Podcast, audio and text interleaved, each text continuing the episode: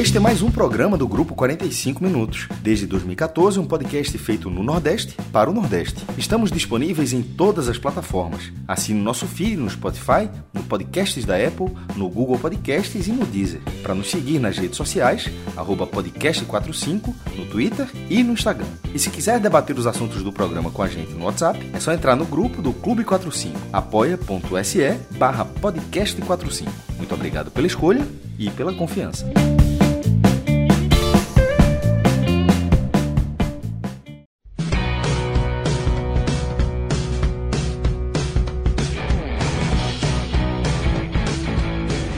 Galera, começando mais um Telecast. Eu sou Celso Ishigami e já estou aqui na companhia dos meus caríssimos Cláudio Santana e Rodolfo Moreira. A gente está ao vivo aqui neste momento nos canais do Grupo 45 Minutos no Facebook, no YouTube e também na Twitch, tá?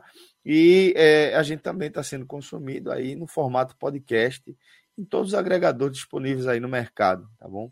Então, já deixo um abraço para cada um de vocês, seja qual for o formato que você escolheu para consumir aqui o nosso conteúdo, tá? Para a galera que está acompanhando a gente aqui ao vivo, já peço para você depositar aqui o seu like. Se você ainda não está inscrito no nosso canal, faça isso, porque você colabora diretamente aqui com a nossa produção de conteúdo. O like é aquele movimento super simples lá para você, como nosso caro Tiago Minhoca sempre gosta de ressaltar.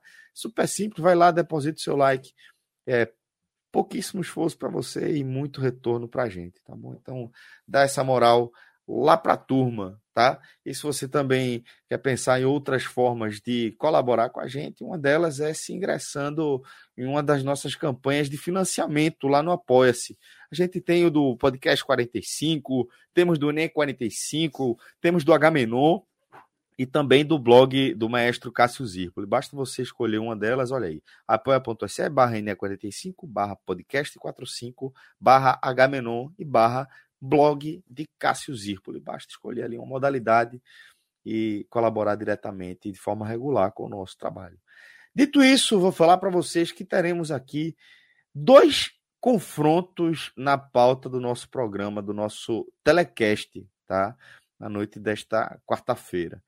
É, a gente vai falar é, do encontro entre Náutico e Criciúma pela 15ª rodada da Série B, jogo disputado nos aflitos, e a gente também foi um a um, né, o jogo, e a gente também vai falar é, da gloriosa vitória do Ceará de virada sobre o The Strongest 2 a 1 no jogo de ida das oitavas da Sul-Americana, jogo lá na Bolívia. Então, um resultado assim espetacular do Ceará de virada com gol nos acréscimos.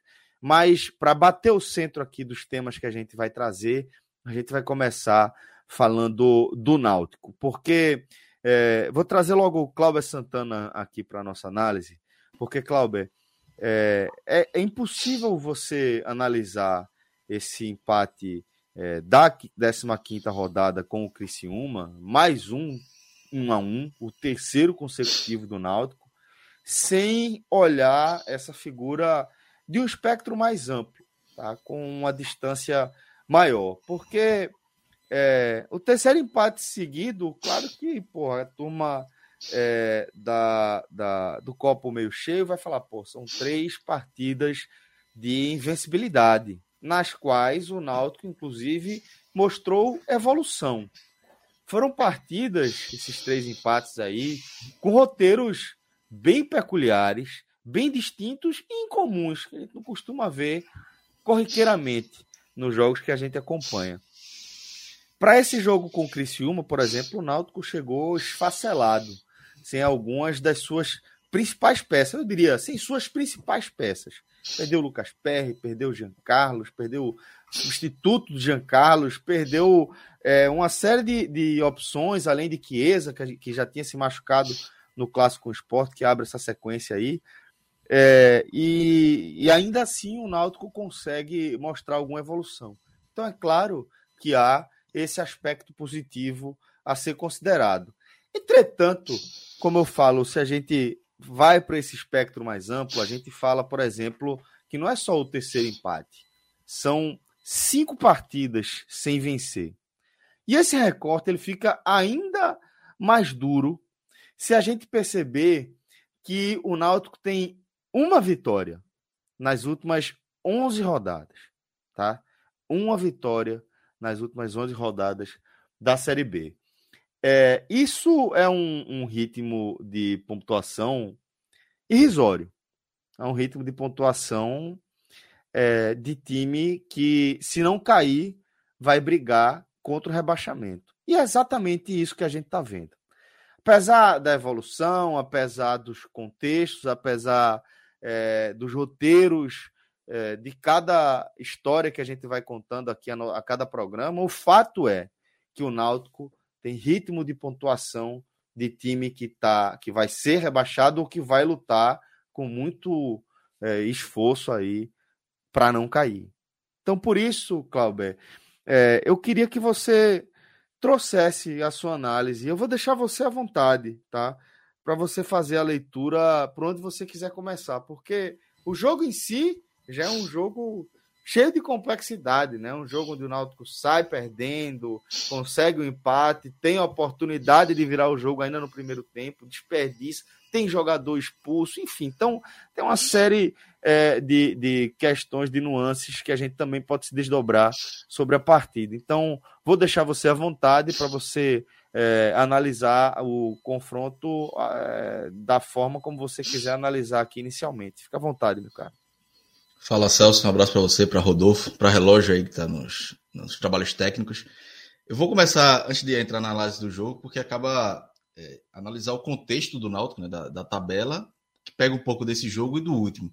É, acho que se eu pudesse conversar com o Roberto hoje, indicaria para ele, não sei, procurar um padre, um pastor, a religião que ele tiver, para tentar uma bênção aí, porque assim, é, se a gente pegar os últimos dois jogos do Náutico, o Náutico poderia ter vencido mas por situações externas ou internas, ou, ou, na verdade não situações externas, mas situações que fogem ao controle dele, o Náutico não venceu.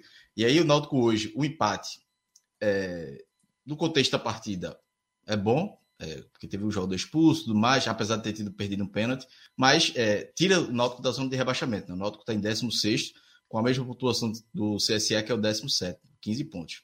Só que aí, se você fizer uma projeção dos pontos perdidos desses dois jogos, o Náutico poderia, se não tivesse o pênalti de Pedro Vitor, e se Pedro Vitor tivesse feito o gol de pênalti e o Náutico vencido, aí tá o jogador aí que foi foco aí da, nos dois, dos dois últimos jogos, o Náutico hoje teria 19 pontos, e aí estaria, no mínimo, ali não colocado. Mas é, o Criciúma teria um ponto a menos, né? Que não venceria, o Tom Benz 19 também. Ou seja, o Náutico teria pontuação de sexto, mas por causa do saldo de gols, estaria em nono ver o salto que o Náutico daria em três dias, de domingo para quarta-feira. E aí, por é, problemas que não, que não que estão fora do alcance de Roberto Fernandes, tem algumas críticas, mas o Náutico poderia ter saído com seis pontos nesse jogo e ainda teria um jogo, ainda vai ter um jogo próximo em casa contra o Novo Horizontino. Né? Mas aí é, esses quatro pontos podem fazer muita falta, né? E, assim, desde o início a gente fala, e Rodolfo aqui, que a briga é contra o rebaixamento. E aí não surpreende o Náutico estar tá nessa situação. Mas esses dois últimos jogos colocam aquela sensação de si e o quase. E podia ter sido melhor, podia estar tá melhor, podia estar tá numa situação mais confortável. Eu, se o Náutico está em nono hoje, eu não ia estar dizendo que o Náutico está na briga do, rebaixa, do, do, acesso. Que eu ainda não vejo o Náutico com elenco para isso. Mas ia estar na pontuação na parte do meio da tabela, numa situação até mais tranquila. Mas está tudo tão embolado que esses quatro pontos perdidos podia ter colocado o Náutico mais, mais para cima, né? Mas aí, é, entrando no jogo, né? É, desse contexto do jogo, o jogo Náutico, se a gente pega a quantidade de desfalques, o Náutico tem mais de um time no departamento médico, né? Sem contar jogadores que saíram, que eram titulares, como o Camutanga, por exemplo, que saiu é, há 15 dias. E não teve reposição ainda, né?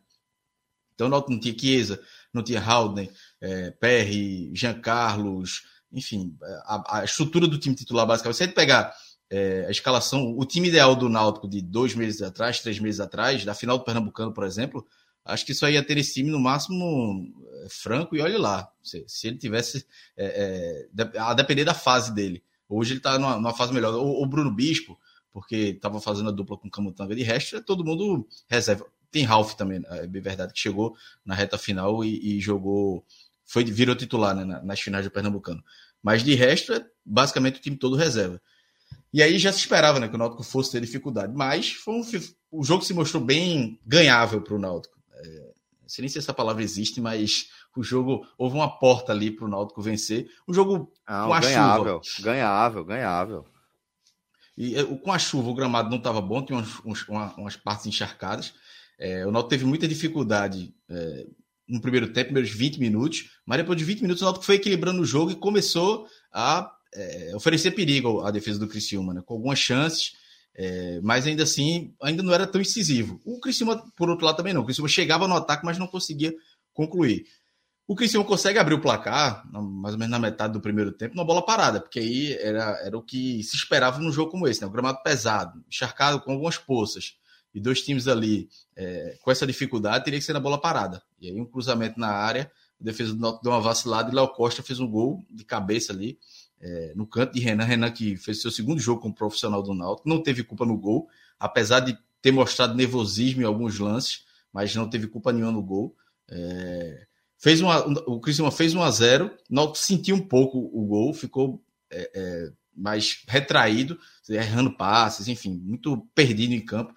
Mas aí vem os últimos minutos do primeiro tempo que é que poderiam ter mudado a história do jogo, né? É, o Náutico tem uma, chance com o Amarildo, uma chance clara de gol. Amarildo, camisa 9 do Náutico, ele pega uma bola do lado da marca do pênalti, chuta, uma boa defesa do goleiro, mas em cima dele, assim, mais ou menos. Né? A bola vai no meio do gol e o goleiro espalma para escanteio. E aí, na sequência do lance, Giovanni cobra escanteio, a bola volta, ele chuta e a bola sobra para Bruno Bispo fazer o gol. É, e aí, Bruno Bispo faz o que a Marildo não fez, né? Finalizou bem. Bruno Bispo meio sem ângulo, mas a bola em cima dele, sem tempo para pensar, para ajeitar a bola direita, chutou, pegou bonito da bola, fez 1 a 1 Isso com 44. Três, quatro minutos depois, tem um pênalti para o Náutico, um pênalti claro em cima de Franco. E aí o Náutico podia ter ido para o intervalo com a vantagem, né? Um pênalti, claro, em, em, cima de Franco, não, foi em cima de Pedro Vitor. Um, um, aqueles pênalti besta, né? Pedro Vitor ia saindo da área, o zagueiro dá uma chegada nele, derruba, não tinha nem perigo de gol. Aí pênalti não tem o que discutir. Aí Pedro Vitor, eu até pensei que ele tinha mudado o estilo de bater, mas ele não mudou. Ele bateu, por exemplo, igual, parecido com o que ele bateu no jogo contra o Retro na final, no mesmo canto, inclusive. Só que dessa vez ele telegrafou demais e bateu um pouco mais para o meio. Bateu mal. E aí o goleiro do, do Criciúma pegou, e aí o Náutico tava. O Náutico sai de uma, de uma euforia pelo empate, porque o Náutico iria pro, pro intervalo com empate. Na hora que o Náutico empata o jogo, faz um a um, pô, todo mundo, pô, ainda bem, empatou agora, vai reorganizar para o segundo tempo. Aí tem um pênalti, aí vem, a euforia se transforma em frustração. E aí muda o contexto do jogo para o Náutico, em questão de minutos, de 3, 4 minutos. Porque o Náutico tava. O empate era muito bom, depois o empate ficou ruim pelo pênalti perdido. E aí volta para o segundo tempo, é, o Criciúma voltou um pouco mais é, ofensivo, tentando. É, é eu acho que é até uma, uma característica do Náutico, o Náutico volta mais segurando o jogo, foi assim contra o Tom Benz, e hoje, é, mais uma vez, deixando a bola com, com o adversário, e com o, só que o Roberto Fernandes sentindo isso, como ele tentou colocar o time mais ofensivo, ele acionou Júlio e Carpina, acho que, ele, acho que eles entraram juntos, né? Não sei se o Rodolfo se recorda, mas se eu não me engano, eles entraram juntos entre o, é, não, entre o Júnior Tavares no lugar de Giovanni e Júnior, Júnior Carpina no, no, lugar de Nascimento. Ou seja, ele tirou um atacante botou um meia, né, que é, é o volante, Júnior Tavares, e Carpina um meia no lugar de um volante. Né? Então, tentou dar mais qualidade no meio campo. Só que dois minutos depois o Náutico fica com menos um. Uma expulsão besta de, de João Paulo. Um lance dividido, assim, que uma bola não tinha perigo nenhum, foi quase no meio campo. Ele chega e deixa o cotovelo no, no, no rosto do jogador do Criciúma. Pode ter gente que pode dizer que não expulsaria. Assim, ele correu o risco, assumiu a responsabilidade e acabou sendo expulso. E teve até um lance antes também que eu achei que podia ter sido expulso um jogador do Criciúma, numa tesoura por trás, que o juiz deu só amarelo. Que eu, eu acho que é, a tesoura, da forma que foi, por trás e sem pegar na bola, poderia ter sido vermelho, mas nem o VAR chamou e aí ficou é, a decisão do árbitro do, do campo para dar amarelo. Mas aí eu noto com 17 minutos campo encharcado, menos um. A, a, logo após Roberto Fernandes ter feito modificações para tentar deixar o time ofensivo, aí o jogo virou completamente. Então, o Criciúma ficou. É, foi para cima, ficou pressionando. Não criou tantas chances assim. Renan fez poucas defesas, porque isso o Náutico. É, e aí é um ponto positivo de Roberto Fernandes. O Náutico está conseguindo se defender um pouco melhor em alguns momentos. Até é curioso que nos dois jogos com menos um, o Náutico conseguiu é, proteger bem a área. Acontece isso mais do que, do que quando o Náutico está com 11. Mas ainda assim tem os erros individuais, né? E hoje os três zagueiros do Náutico sofreram demais com o Caio Dantas, Caio Dantas que a gente conhece demais. Caio Dantas conseguiu é, ganhar praticamente todas as bolas, que ele dominava, ou ele sofria falta, ele ganhava. Então ele passava pelos zagueiros. Uma das últimas bolas ainda do, do jogo, ele virou e chutou mal para fora, mas foi um lance perigoso para o Criciúma. Mas é, do resto foi o jogo o Criciúma tentando atacar, o Náutico chegou algumas vezes, teve até uma falta com próxima da área no contra-ataque, né, que Júlio é, arrancou e foi derrubado na entrada da área. Tinha Carpina e Júnior Tavares para bater. É, era até mais para Carpina, né, que a falta foi mais para o lado esquerdo, então para quem é destro bater melhor, mas Júnior Tavares bateu, bateu mal, batendo barreira. Depois teve uma outra falta que era a bola jogada na área, Júnior Tavares mandando na mão do goleiro. É, enfim, só que dessa vez não dá nem para questionar a questão de batedor de falta, porque não estava Jean Carlos em campo. Né? Mas talvez se Carpina tivesse podo ali, é, pedido para bater, alguma das duas faltas poderia ter sido melhor do que a de Júnior Tavares. Mas assim, o Náutico também não criou uma grande chance para vencer, né, e até não era muito esperado porque estava com menos um. É, e, o, e o Criciúma também não, tanto que Renan não fez nenhuma grande defesa, teve uma outra chance clara perdida pelo Criciúma, imagina que mudasse muito é, o contexto do jogo. Então acaba que o empate eu acho que é justo, para o Náutico fica essa, esse ponto positivo de ter saído da zona de rebaixamento, mas a sensação de que podia podia ter vencido, podia estar numa situação melhor. Se não tivesse se não tivesse João Paulo expulso, com 11 contra 11, acho que não tinha condições de vencer. A, expulsão prejudicou demais, mas o lance que vai martelar na cabeça de todo o rubro, né, de Roberto Fernandes, é o pênalti, né? Porque se você em quatro minutos empate e vira o jogo, é, o contexto da partida seria completamente diferente no segundo tempo, e aí o Náutico desperdiçou essa, essa grande oportunidade. Aí fica martelando para Roberto Fernandes, porque é, a sequência é ruim, mas ele tem uma certa responsabilidade, mas muitas coisas não, não estão ao alcance dele, como foi o pênalti no último jogo.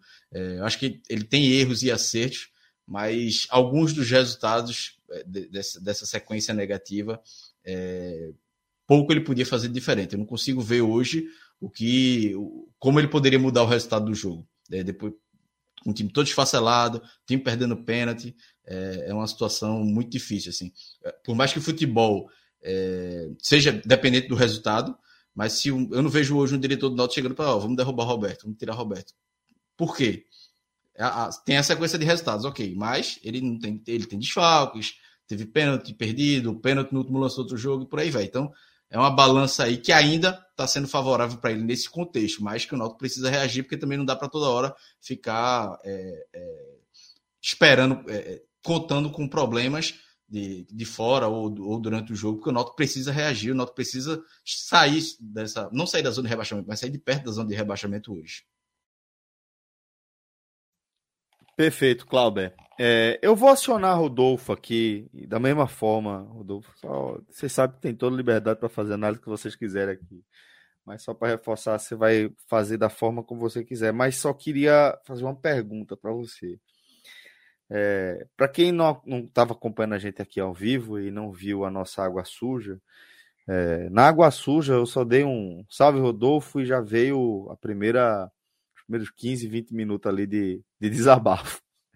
E é, eu vi a sua vontade de, de se aprofundar em cada um dos temas que você vinha trazendo. Vou fazer um, um, breve resumo do que você trouxe, do que eu vejo também de leitura, e no fim eu vou te fazer uma pergunta para passar a bola para você.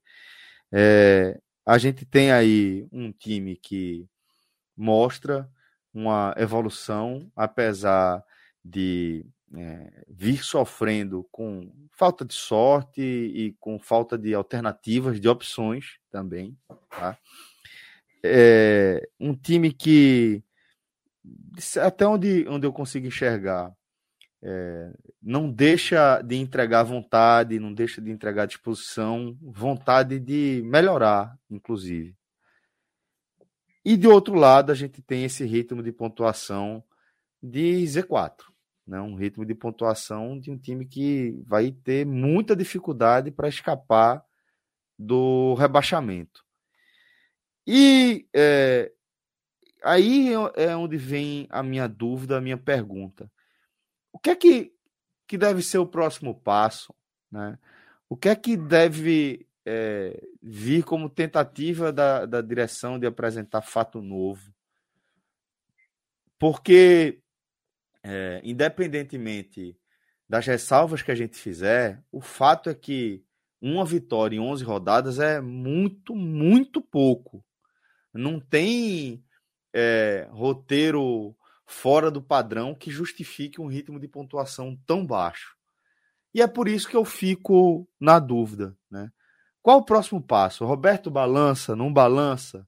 Clauber destacou ali no fim da análise dele, que casa perfeitamente com o gancho que eu quero trazer aqui, que para ele é, as ressalvas são mais do que suficiente para é, tirar Roberto da fogueira. Mas eu queria também ouvir você sobre isso aí e sobre é, tudo que envolve esse novo empate do Náutico aí, dessa vez com o Criciúma, meu irmão. Celso, eu vou começar pela abordagem de fator novo, né, que eu não, não vejo como uma, uma troca de treinador. E passa muito pela minha opinião, né, eu acredito que seja uma coisa que já está bem disseminada, de que não há um, um, um esforço em se prover as melhores condições para Roberto e para o, o time do Náutico ao longo do campeonato.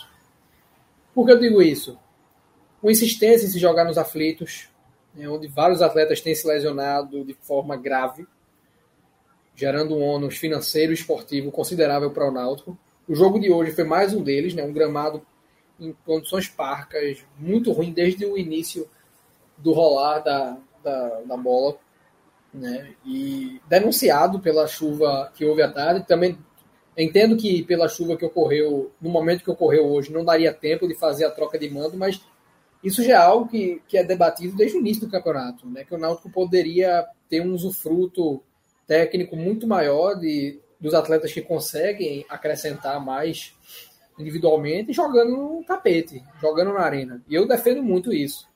Né? Um dos pontos que eu trago, diria até desde o, da reta final do Pernambucano, quando isso começou a chamar muito minha atenção, é, e o segundo ponto de respeito à é troca de treinador. Eu naturalmente tenho ressalvas quanto a isso. É, eu não sou, não acho que todo trabalho merece paciência. O de Felipe Conceição, por exemplo, eu acho que, apesar de interrompido de forma breve, durou até demais, pela iminência, é, incapacidade, pela iminente incapacidade de, de evolução, de organização do Náutico. No caso de Roberto, como eu falei lá na, na, Água Suja, eu acho que houve um momento em que a cobrança, eu diria, talvez até a troca, fosse pertinente. Né? Um momento em que escalações não apresentavam coerência, mesmo com os desfalques, mas você tinha jogadores que, no caso do Evandro, né, reserva no jogo do Brusque, titular no jogo do Vasco e, em sequência, sequer acionado no banco.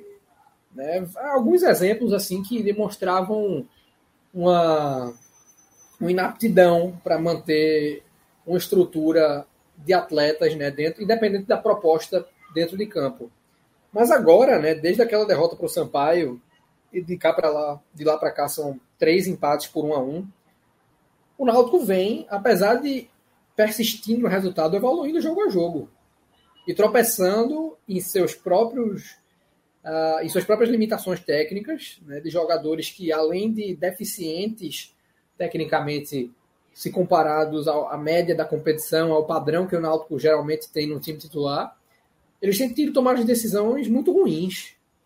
Né? E o lance do João Paulo hoje é, é, é didático para isso. Né? Uma falta que não precisava sequer acontecer, né? bastava um cerco ao adversário. Se fosse para puxar um puxão de camisa ali, um amarelo é, resolveria, apesar de já, já ser uma medida exagerada para o contexto do lance. E e, e, a cotovelada, em qualquer circunstância, ela, ela não justifica, claro.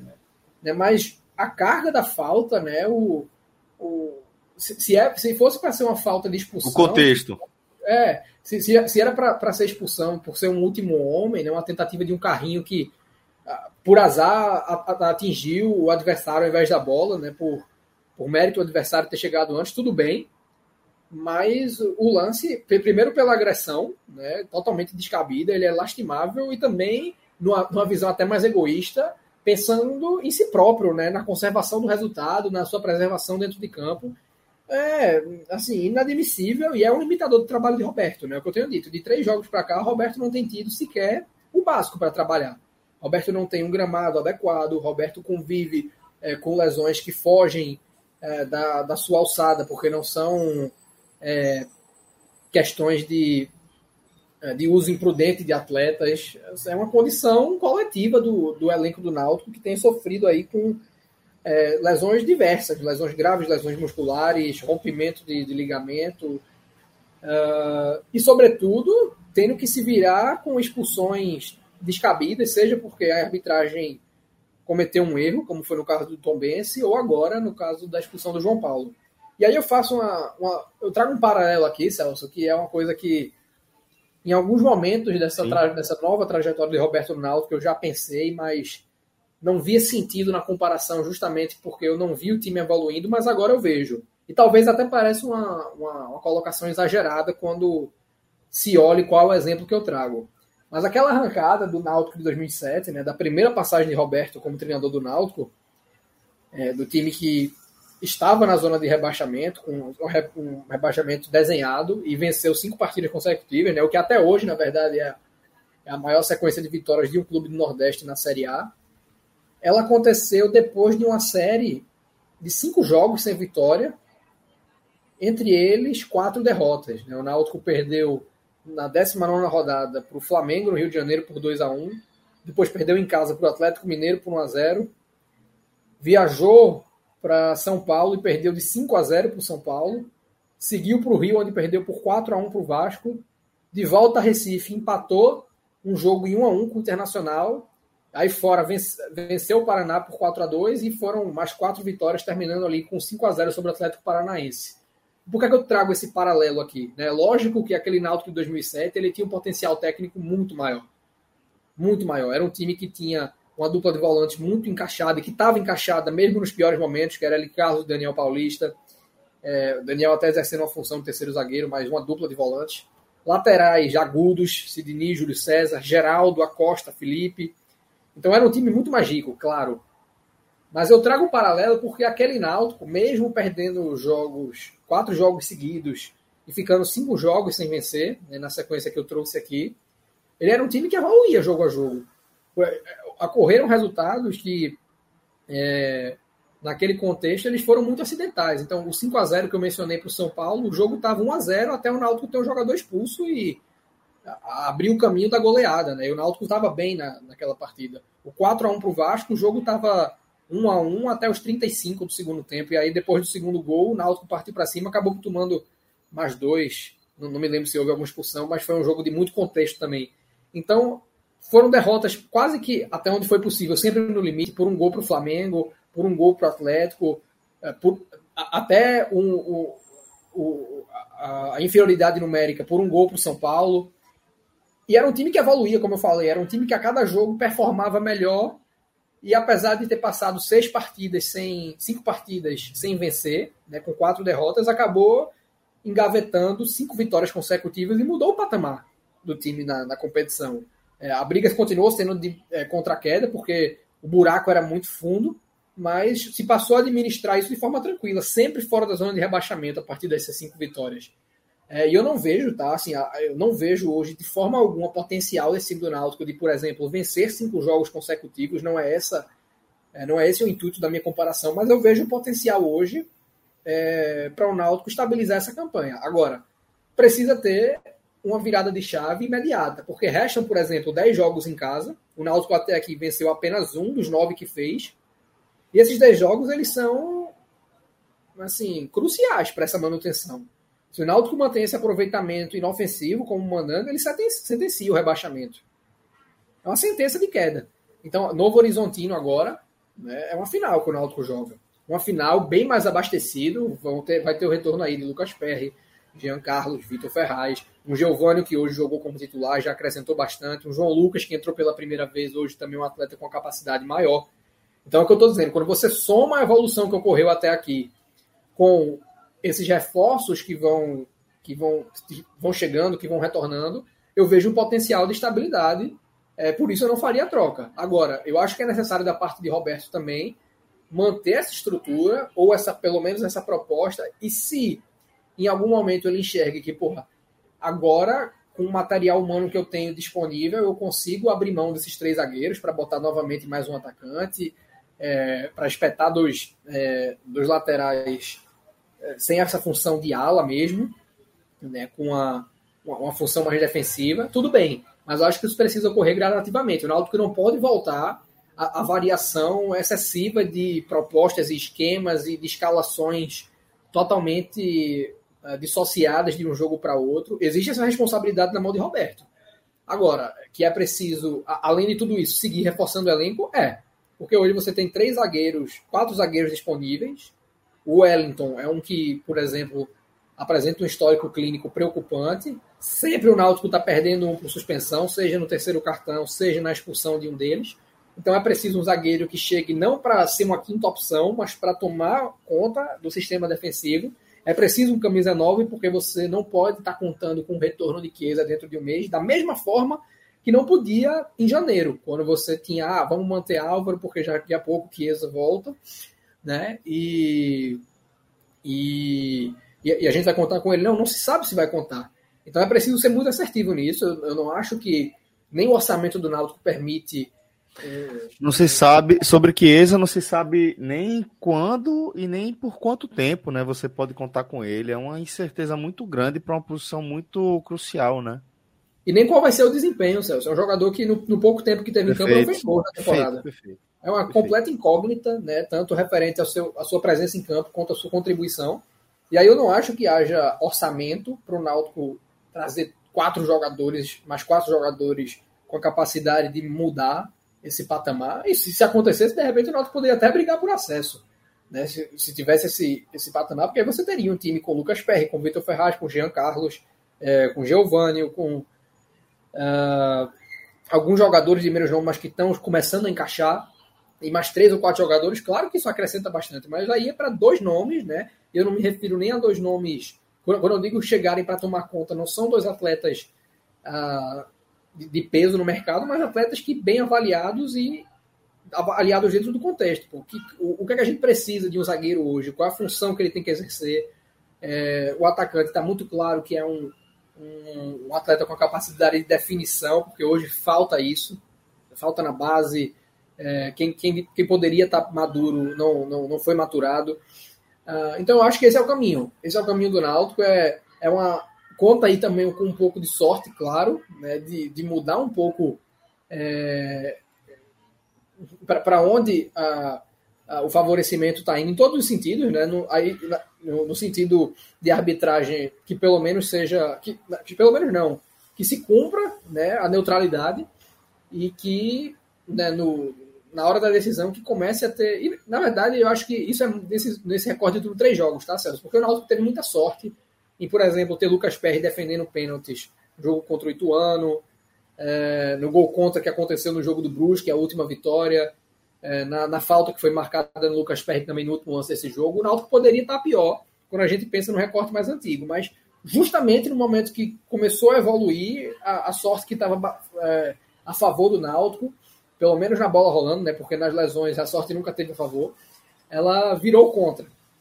Mas é, não, não acho que que seria muito diferente é, no, no, patamar. Se o Náutico tivesse vencido os últimos dois jogos, né, tivesse vencido hoje com a conversão do Pedro, de pênalti do Pedro, tivesse vencido a Tom ben, o Tom Benz sem o pênalti marcado no fim do jogo, a gente estaria debatendo um cenário muito mais estável, mas confirmando aqui né, que o Náutico precisaria continuar olhando com muita cautela no retrovisor, né, sem jamais perder essa gordura é, para que o que vier seja lucro. Né? Se passar a integrar uma, metade superior de tabela, muito bem, é, que, que, que, continue crescendo, mas esse eu acredito, ainda que o Náutico repita 2007 e venha vencer os próximos cinco jogos, não vai ser o, a realidade do clube na competição.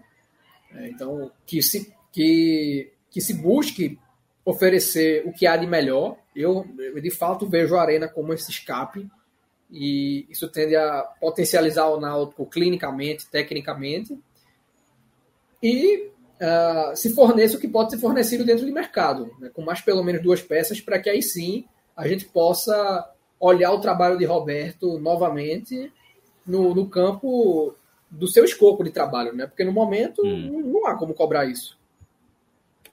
Perfeito, Rodolfo. Grande análise, meu irmão. Agora, preciso também que você traga seu olhar, e aí você e Clauber podem fazer uma tabelinha aí, um, é, fazendo as observações durante o comentário do outro mesmo, mas fica à vontade. É, sobre a história desse jogo em si, né? Cláudio já deu uma pincelada né, na análise dele, ele trouxe também uma visão sobre o que aconteceu no jogo, fez o paralelo dele. Por isso vou pedir para você começar, Rodolfo. E aí Cláudio faz qualquer observação complementar. Esse jogo, né, como eu disse, é um jogo que por si só já renderia um programa demorado sobre ele, né, para a gente é, falar sobre os fatos mesmo de, que, que aconteceram dentro de campo, desde é, as condições do gramado dos aflitos, como você já trouxe, até as chances desperdiçadas diante de uma oportunidade improvável que se abriu para o Náutico diante das, das, dos desfalques que Roberto tinha para essa partida, companheiro. É, Roberto foi coerente na manutenção dessa proposta. Eu discordo da escalação no tocante à, à escolha por Wellington em detrimento de Carlão. Acho que Carlão é um atleta muito crucificado uh, pelo uh, selo de prata da casa, não por Roberto, mas no, numa visão geral.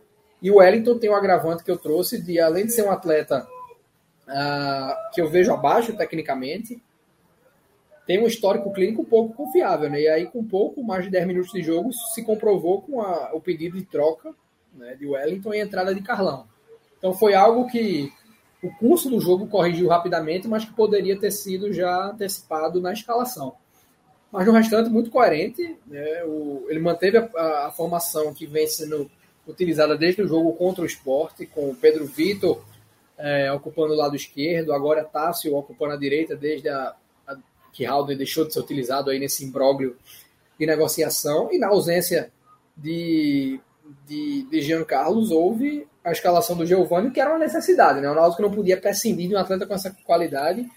E ele teve a infelicidade ali de numa bola limpa que caiu para ele com o goleiro saindo desesperado e bastava um toque que ele tem toda a capacidade técnica de executar, muito sutil, para assim, fazer a bola caminhar lentamente em direção ao gol. Ele tentou pegar embaixo dela para acertar alto né, e subiu demais. Logo no, no momento que a abertura do placar seria muito favorável, a torcida ainda esquentando com o jogo em curso. E aí há um momento de esfriamento do Náutico ali. O Criciúma cresce um pouco no jogo, começa a ter mais volume, sobretudo nas bolas paradas, né? Um time que tem tanto jogadores é, com recurso técnico bom para para esse expediente e jogadores com uma boa condição de ataque à bola, né? O grande expoente disso talvez seja o Caio Dantas, que no ano passado estava aqui no Náutico e fez muitos gols de cabeça, né? Ou até exercendo essa essa presença diária com, com os pés.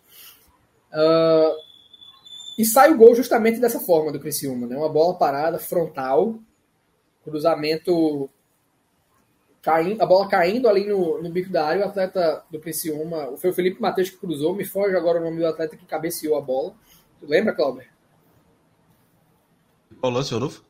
O gol do Criciúma, o Felipe Matheus que cruza, eu me esqueci agora quem, quem cabeceou a bola. Ixi, agora eu não lembro. depois eu pego aqui. Depois eu hum. pego, mas assim, uma cabeçada, é, um movimento bem feito, né? Buscando o campo. Acho que o Renan, que foi um atleta. Ah, tu tá falando do gol né, do Criciúma, né? Do gol. Do é, eu, pensando todo. Não, o gol foi Léo Costa. Léo Costa. Léo Costa, isso, do Felipe Matheus, a cruzamento do Léo Costa de cabeça. É, e acho que o Renan, assim, não tinha o que fazer no lance, né? A bola bem deslocada no canto. É um goleiro baixo, mas que no jogo, sobretudo nas bolas é, baixas, né, do, de um contra um que o Criciúma conseguiu ter, ele saiu bem. E o Criciúma teve algumas dessas, sobretudo no fim do jogo.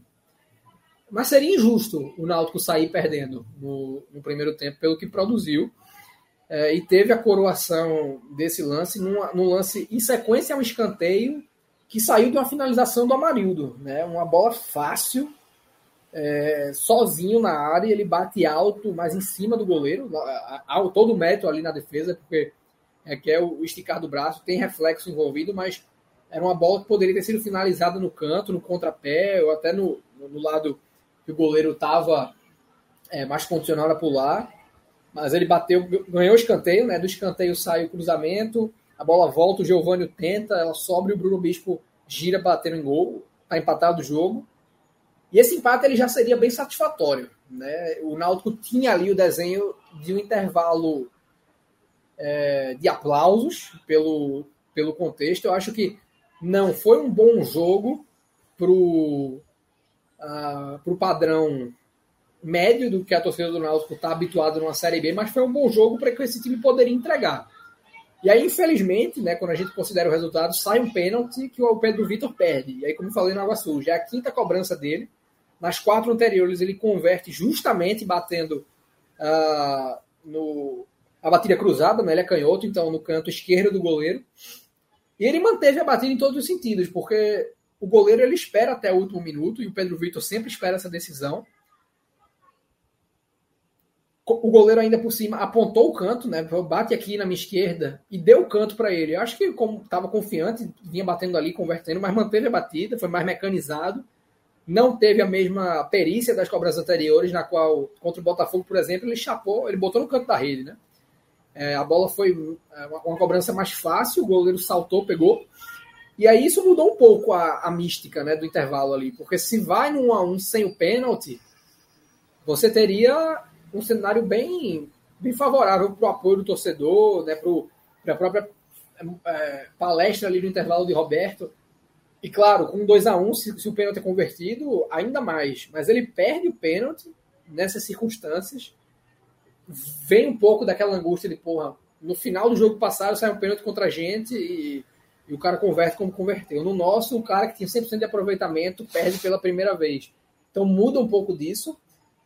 Uh, eu não acho que o Náutico voltou melhor do segundo tempo, mas estava estável. A, a, exibição era um pouco laica e vem a expulsão infantil, irresponsável, qualquer que seja o adjetivo do João Paulo, que praticamente liquida o Náutico da, é, do potencial de vitória. Né? Era uma briga para manter o resultado, como foi ali com o Tom Bense.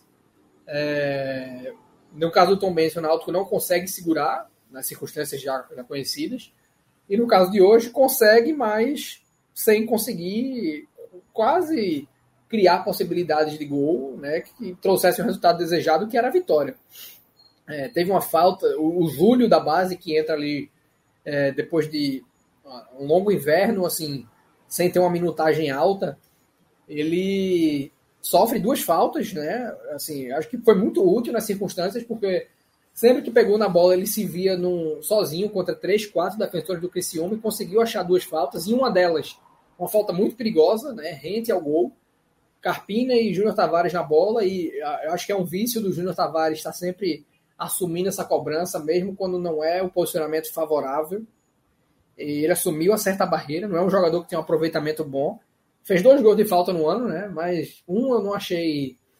Uh, achei a, a, o posicionamento do goleiro questionável, também um time mais fraco, né? O, o lembro se agora se é 7 de setembro, o Belo Jardim. Uh, e o outro aquele gol acidental contra o Botafogo da Paraíba, né? Que a bola desvia quando depois da cobrança. Mas não é um jogador especialista. Enquanto o Carpina, não, não dá para se dizer que é também, mas tinha um posicionamento mais favorável para bater aquela falta. Então, para mim, era uma bola dele. E o Náutico se limitou a isso, né? Se defender, falhou, sobretudo ali no fim do jogo. O Criciúma chegou algumas vezes, felizmente não, não, não alcançou, e se soma um ponto.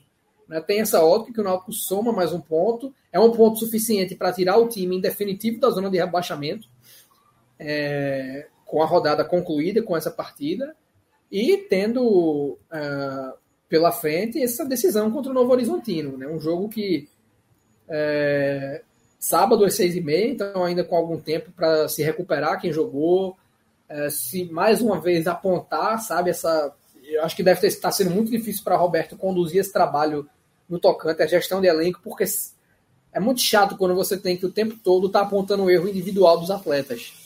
Só que à medida que esses erros continuam a acontecer, eu não, eu não sei como está sendo feito, mas precisam ser apontados né, de forma sutil, é, não nomeando, né? Quando, ah, ao invés de ser o Amarildo não pode, tem que ser o atacante não pode, quando o João Paulo, o zagueiro não pode, então sempre evitando... Isso na, nas entrevistas, né? Mas no vestiário, no treino, velho, tem que ser uma conversa muito É, franca, exato, né? exato. Na, na entrevista, você tem que blindar o cara, mas eu acho que até um pouco no, no vestiário, lógico que tem alguns momentos que essa cobrança, sobretudo mais individualizada, precisa acontecer, é...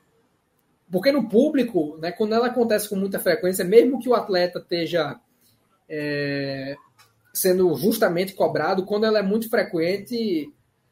Acaba minando muito a confiança, é, né? Mina muito, exato. Acho que você tem não, mas, mas eu digo, eu digo até no, no sentido de uma conversa franca, de não, não chegar para você apontar o dedo e falar, ó, a gente perdeu por culpa sua, mas de chamar o elenco e falar, velho, esses erros precisam parar de acontecer todo jogo a gente precisa lidar com erros inadmissíveis, sabe? Porque realmente é, é não dá também para você contar a história dos últimos jogos do Náutico sem passar por erros individuais, pô. Sem passar por questões individuais. Aí realmente é complicado.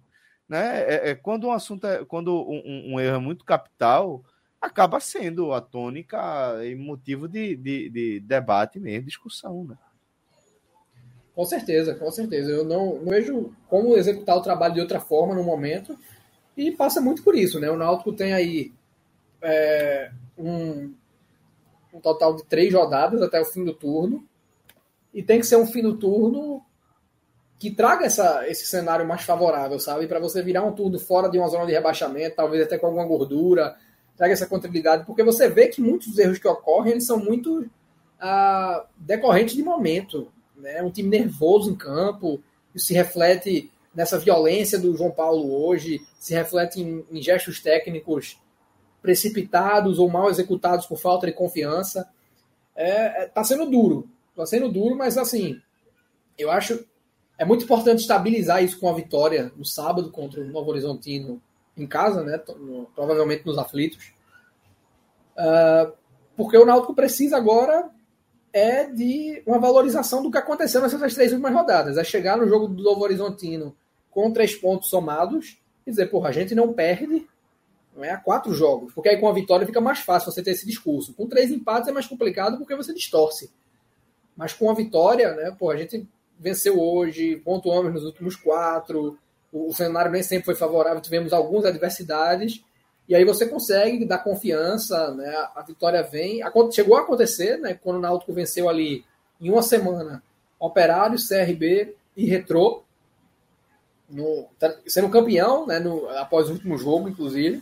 Mas perdeu isso muito rápido. Se perdeu muito rápido e desde então o Náutico não tinha conseguido evoluir na, no seu futebol. E isso aconteceu. Tá faltando a cereja do bolo, que é resultado e aí você vai conseguir, tem tudo para conseguir, a partir de então, conciliar os dois, né? Uma sequência dessa evolução para que ela ocorra cada vez mais e uh, resultados conciliados. É lógico que, como eu falei, o Náutico dificilmente vencerá cinco jogos consecutivos, mas nada impede, né, da mesma forma que empatou três agora, que vença dois e empate três nos próximos cinco, ou até vença três empate dois, que perca um, perca dois, mas desde que vença dois, duas, três partidas para ter é, uma retomada dessa confiança, tanto dentro quanto fora de casa. Né? Fora de casa é melhor campanha, né? existem duas vitórias aí, poderiam ser três já.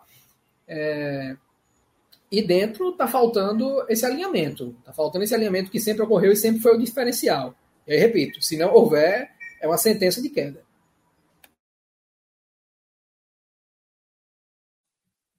Exatamente, Rodolfo. Exatamente.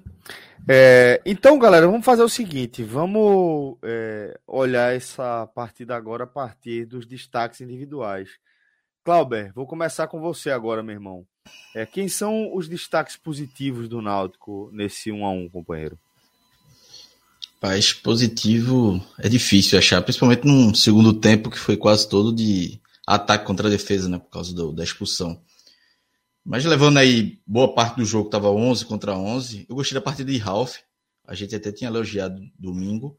Hoje eu achei que fez mais uma boa participação. Franco também. Acho que Franco foi um jogador, é, mais uma vez, um atacante melhor do que Amarildo. É, mais uma vez deu uma cabeçada, ele está perto do gol de cabeça. Todo jogo dá uma cabeçada perigosa. Hoje deu uma, que, um cruzamento de Giovanni, um escanteio que passou com perigo. Acho que ele se movimentou, é, participou. No segundo tempo caiu muito de rendimento, mas aí eu acho que é até natural, né? Do, do, da forma que o Náutico jogou.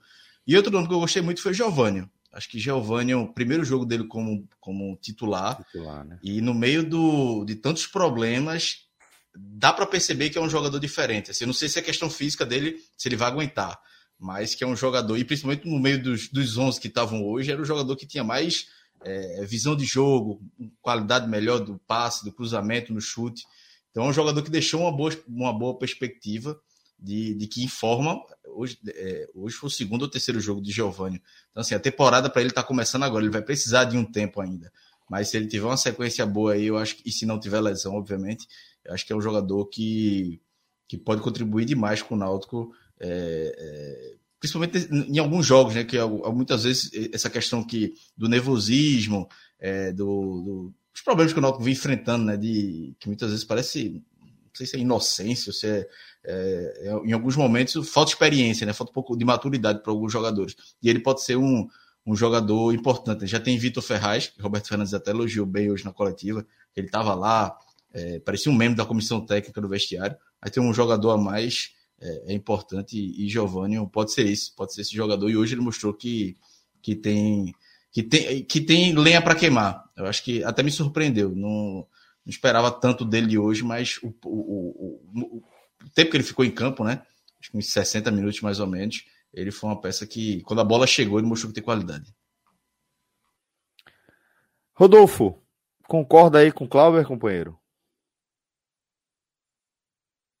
Eu acho que essa tem sido a, a, principal prova dessa evolução do Náutico, né? A nossa análise de destaques aqui, porque antes a gente se esforçava para citar um e muitas vezes essa citação ela era assim é, uma concessão, né? Pô, não vamos passar em branco aqui. Fulaninho lutou muito. Ou então, naquele lance especificamente, a gente ia buscar algum argumento para trazer um destaque. Agora não. A gente consegue de fato contextualizar é, pontos positivos diversos. Né? Eu acho que hoje o Náutico teve volume, o Náutico mais uma vez teve é, criatividade para construir situações e faltou um pouco de capricho. Né? Eu acho que, para mim, quando você considera ali que o Carlão entrou é, com 12, 13 minutos de jogo, e aí eu trago ele para a mesma leva dos titulares, ele é um dos destaques dessa partida. É um atleta que eu achei. que eu acho que faz uma temporada de muita evolução, de forma geral, ainda não está pronto para o patamar de uma Série B, pensando a longo prazo, né, em 38 rodadas, mas é um atleta que fez um bom jogo, que para mim subiu o nível do sistema defensivo em relação é, aos primeiros minutos com o Wellington. É, Richard Franco está fazendo uma progressão posição a posição, mas eu cito como o melhor jogador em campo. Acho que todo o ritmo ofensivo do Náutico está baseado em Richard Franco, recentemente. É um cara que pisa a área, é um cara que dá opção né, na primeira e na segunda fase e um preparo físico invejável. Sem ele hoje, é, eu vejo o Náutico com metade de sua capacidade. Metade da capacidade. É, e o Geovânio, né, que é um atleta que pô, podia ter dado outro rumo à partida com a conversão do gol que perde. É, não era uma bola difícil, mas teve muitas participações, como a Clauber trouxe, né? Ali no, nos dois escanteios, o primeiro cabeçada que raspa a trave, depois o escanteio que é mal batido, né? Pegou mal na bola, mas no rebote a bola passa por ele até combinar no gol do Bruno Bispo. O próprio Bruno Bispo, né, no, no lance do gol tem seu mérito, mas eu acho que analisando a atuação da zaga, o Carlão está à frente. O Renan, goleiro, para mim fez uma boa partida. É, alguns destaques aí que a gente poderia citar, mas eu fecharia meu pódio com é, Carlão, Geovânio e, e, Richard Franco como melhor em campo. E nos destaques negativos, uh, sem dúvida do Pedro Vitor, né, pelo contexto ali do pênalti. No fim, eu vi muito mérito do goleiro no lance, como eu falei, foi um jogo de cintura do goleiro que viu é, que o Pedro sempre espera a definição e aí ele não tomou a decisão antes da, da batida deu o canto para o Pedro, para ele manter lá a cobrança, o Pedro bate lá, mas é um pênalti perdido, né? E um pênalti perdido nas circunstâncias que foi, então não dá para passar é, ileso dessa, dessa análise. Uh, eu não, não, vou citar o Wellington, que é um atleta que eu não gosto, tá? Assim, geralmente fez poucas boas partidas, fez poucas partidas pelo Náutico e nessas poucas é, foram muitas poucas com, com, qualidade, né? Mas por 12, 13 minutos em campo eu não vou citar, só acho que o Carlão já subiu o nível da zaga comparando é, a, a, média das situações. É, quando entra o Júnior Tavares ali, eu não vejo uma evolução, sabe, no, no, que ele poderia acrescentar pela capacidade técnica que tem. Tássio, lateral direito, é um atleta que ainda está verde, também por falta dessa oportunidade que o Náutico poderia ter proporcionado em maior escala. É, mas hoje é, não dá para você não citar um atleta como o, o, pior que não fez o João Paulo, né? Porque a atuação ela nem era é, tão tão precária. Eu acho que mantém ali o, um ritmo de um atleta que é, até pela idade que tem, é, pela falta de oportunidades que teve na carreira até aqui, que erra em algumas tomadas de decisão, posicionamento, mas que tem uma qualidade com a bola no pé, mas pelo que fez, comprometeu o resultado. Poderia ter comprometido até o ponto somado. Por muito pouco não foi, né? O Cristiano poderia ter convertido qualquer uma das bolas que teve ali no fim do jogo. Então, sem dúvidas, se não o pior em campo, a pior referência desse, desse Náutico hoje. Né? O que o Clauber trouxe do Vitor Ferraz é, de uma cobrança, ela tem que existir do grupo, né? Do grupo, porra, a gente tá contigo, velho, mas é, nem você, nem ninguém podem fazer isso, velho. Uma coisa é o cara ser expulso num lance acidental, como eu falei. O carrinho era o último recurso e aí não deu, acabou atingindo o jogador, tudo bem. É, o juiz interpretou um lance como mão na bola, dentro da área, levou o segundo amarelo, foi expulso. Isso acontece. Tudo isso é do futebol. Mas não dá para o cara ser expulso como foi no momento da partida, é, que a partida estava, com é, o time na situação que está. É uma soma de fatores que torna tudo muito absurdo, além do próprio absurdo que é a agressão que ele, que ele, que ele cometeu.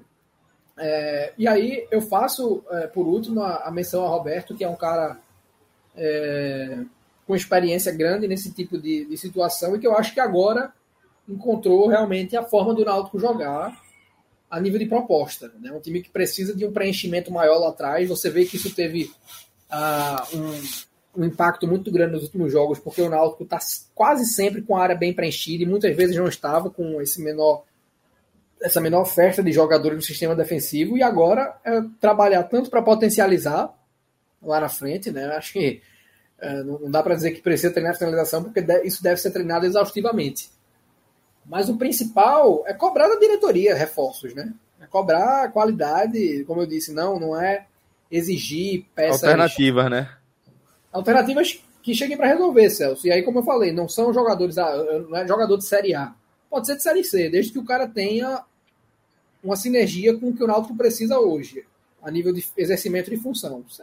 É, esse, para mim, é o principal trabalho de Roberto. É com, com jeito tá batendo essa porta aí e não deixando oportunidades passarem. Perfeito. Clauber, vamos fechar aqui a análise do Náutico com os, com os seus destaques negativos, meu irmão. É, eu acho que não tem como não falar de João Paulo, né? É uma expulsão que, que não existe. Eu até botei no Twitter que eu nunca vi. Eu acho que esse, eu não sei se é o pior elenco da história do Náutico. Não, acho que não é. Já teve muitos piores. Mas com certeza é um dos que tem menos inteligência, porque, meu amigo, é cada expulsão, cada pênalti que os caras cometem que, assim, é, dá um apagão e, enfim, os caras é, é, erram demais. E hoje João Paulo poderia ter tirado, tirou, né? Poderia ter, o Náutico poderia ter vencido hoje com 11 contra 11. Tava jogando para isso e aí ele tirou essa possibilidade do Náutico. É, Júnior Tavares também entrou, jogou pouco mais de meia hora e tem um colega meu que ele trabalha na, na beira do campo ali, então, em vários jogos e não sei o que, que ele faz, se é do doping, enfim, não sei qual a função dele, mas sei que ele vive lá. E aí ele tava hoje nos aflitos, ele deu uma tweetada com 20 minutos, 20 minutos depois que o Júnior Tavares entrou, ele colocou Júnior Tavares ainda não sujou o meião. Isso no jogo com chuva e tudo mais. Cinco minutos depois, já perto do final, Júnior Tavares continuou com o meio limpo. Assim, mostra o jogo que Júnior Tavares fez, né? Não correu, não se movimentou, não apareceu para o jogo. Entrou e, e, foi menos um em campo. Então foi muito mal a partida dele. Eu não precisava nem melar o calção, mas o meião, pelo menos, para dar um chute na bola para o, o, a lama é, subir. Nem isso ele, ele conseguiu, conseguiu fazer. Deixa eu ver quem mais. Eu acho que Amarildo. Amarildo mais uma vez passou é, 45 minutos em campo, uma peça nula, e quando teve uma oportunidade, perdeu. No jogo contra o Tom Benz, ele aproveitou hoje, e foi uma oportunidade muito mais fácil, mais clara, assim. A oportunidade que ele teve, com tempo para pensar, enfim, chutou forte, estou mal. E aí eu vou fazer uma menção, é, não sei, até um pouco ingrato, que é com, com relação a Renan, porque Renan, ele hoje estava muito nervoso, assim, ele, ele errou muita reposição de bola, é, como eu falei, o segundo jogo dele como, como profissional no Náutico, é, não vou dizer que foi pior, um dos piores em campo, não, não tá isso, mas assim, é, deu alguns, alguns sustos na torcida, né? Então, mas também vale pontuar que foi é, naturalmente normal para toda a situação, para todo o contexto. Mas foi um goleiro que não passou confiança para o torcedor. Não é um goleiro que, que tem goleiro que estreia o torcedor, pô, esse cara é, pode ter potencial, esse cara pode ser um goleiro, é, é, pode ter uma sequência. Pode... Hoje, as, as, as duas imagens dele né, que ele deixou nos dois jogos não foram tão confiáveis. E aí teve um ponto, logo, ele, começo do jogo, 10, 15 minutos, ele errou duas reposições, é, dois tiros de meta, que ele começou a olhar para o gramado. Ali você já vê que a confiança está minando. E ali era coisa para o treinador chegar e só, Bispo, Wellington, bate o tiro de meta, é, Carlão, quem tivesse, bate o tiro de meta. Não deixa é, é, Renan bater. Porque a partir do momento que ele perde a confiança numa bola com pé, numa reposição simples, a confiança no cruzamento ele já perde. Tudo vai, vai, vai ser uma, uma bola de neve, né? Embora ele tenha terminado o jogo bem. Assim, ele conseguiu fazer duas defesas ok ali, mas no contexto geral, é, não, foi um, não foi uma partida que o, o tenha enchido os olhos do torcedor. Pelo contrário, tem deixado mais preocupações de que, pô, se não tiver PR e nem Bruno, é, se depender de Renan, há um, há um certo risco aí para a meta do Náutico. Já tem uma desconfiança com ele, né, Cláudio? Porque é pequeno. Exatamente. O tamanho já chama atenção. Então, se você não for. Eu lembro muito de Rodolfo, né? Rodolfo, Rodolfo goleiro, né? É, que era um goleiro que, assim, todo mundo falava da altura dele, da altura dele. E teve uma, uma, uma Série B espetacular naquela Série B de 2005. Mas quando voltou, já não foi 2016, né? É, Rodolfo ele chegou a ser no Campeonato Pernambucano que o Sport foi campeão com o Gustavo sendo herói numa, numa disputa de pênaltis, sem nem ir para a final. É, na verdade, numa campanha que o Náutico chegou a ser, acho que oitavo lugar num dos turnos, Rodolfo foi eleito o melhor goleiro do campeonato. Era um cara que, apesar do tamanho, tinha uma, uma capacidade de elasticidade muito a boa. turma dizia que era 1,80, falava, era nunca.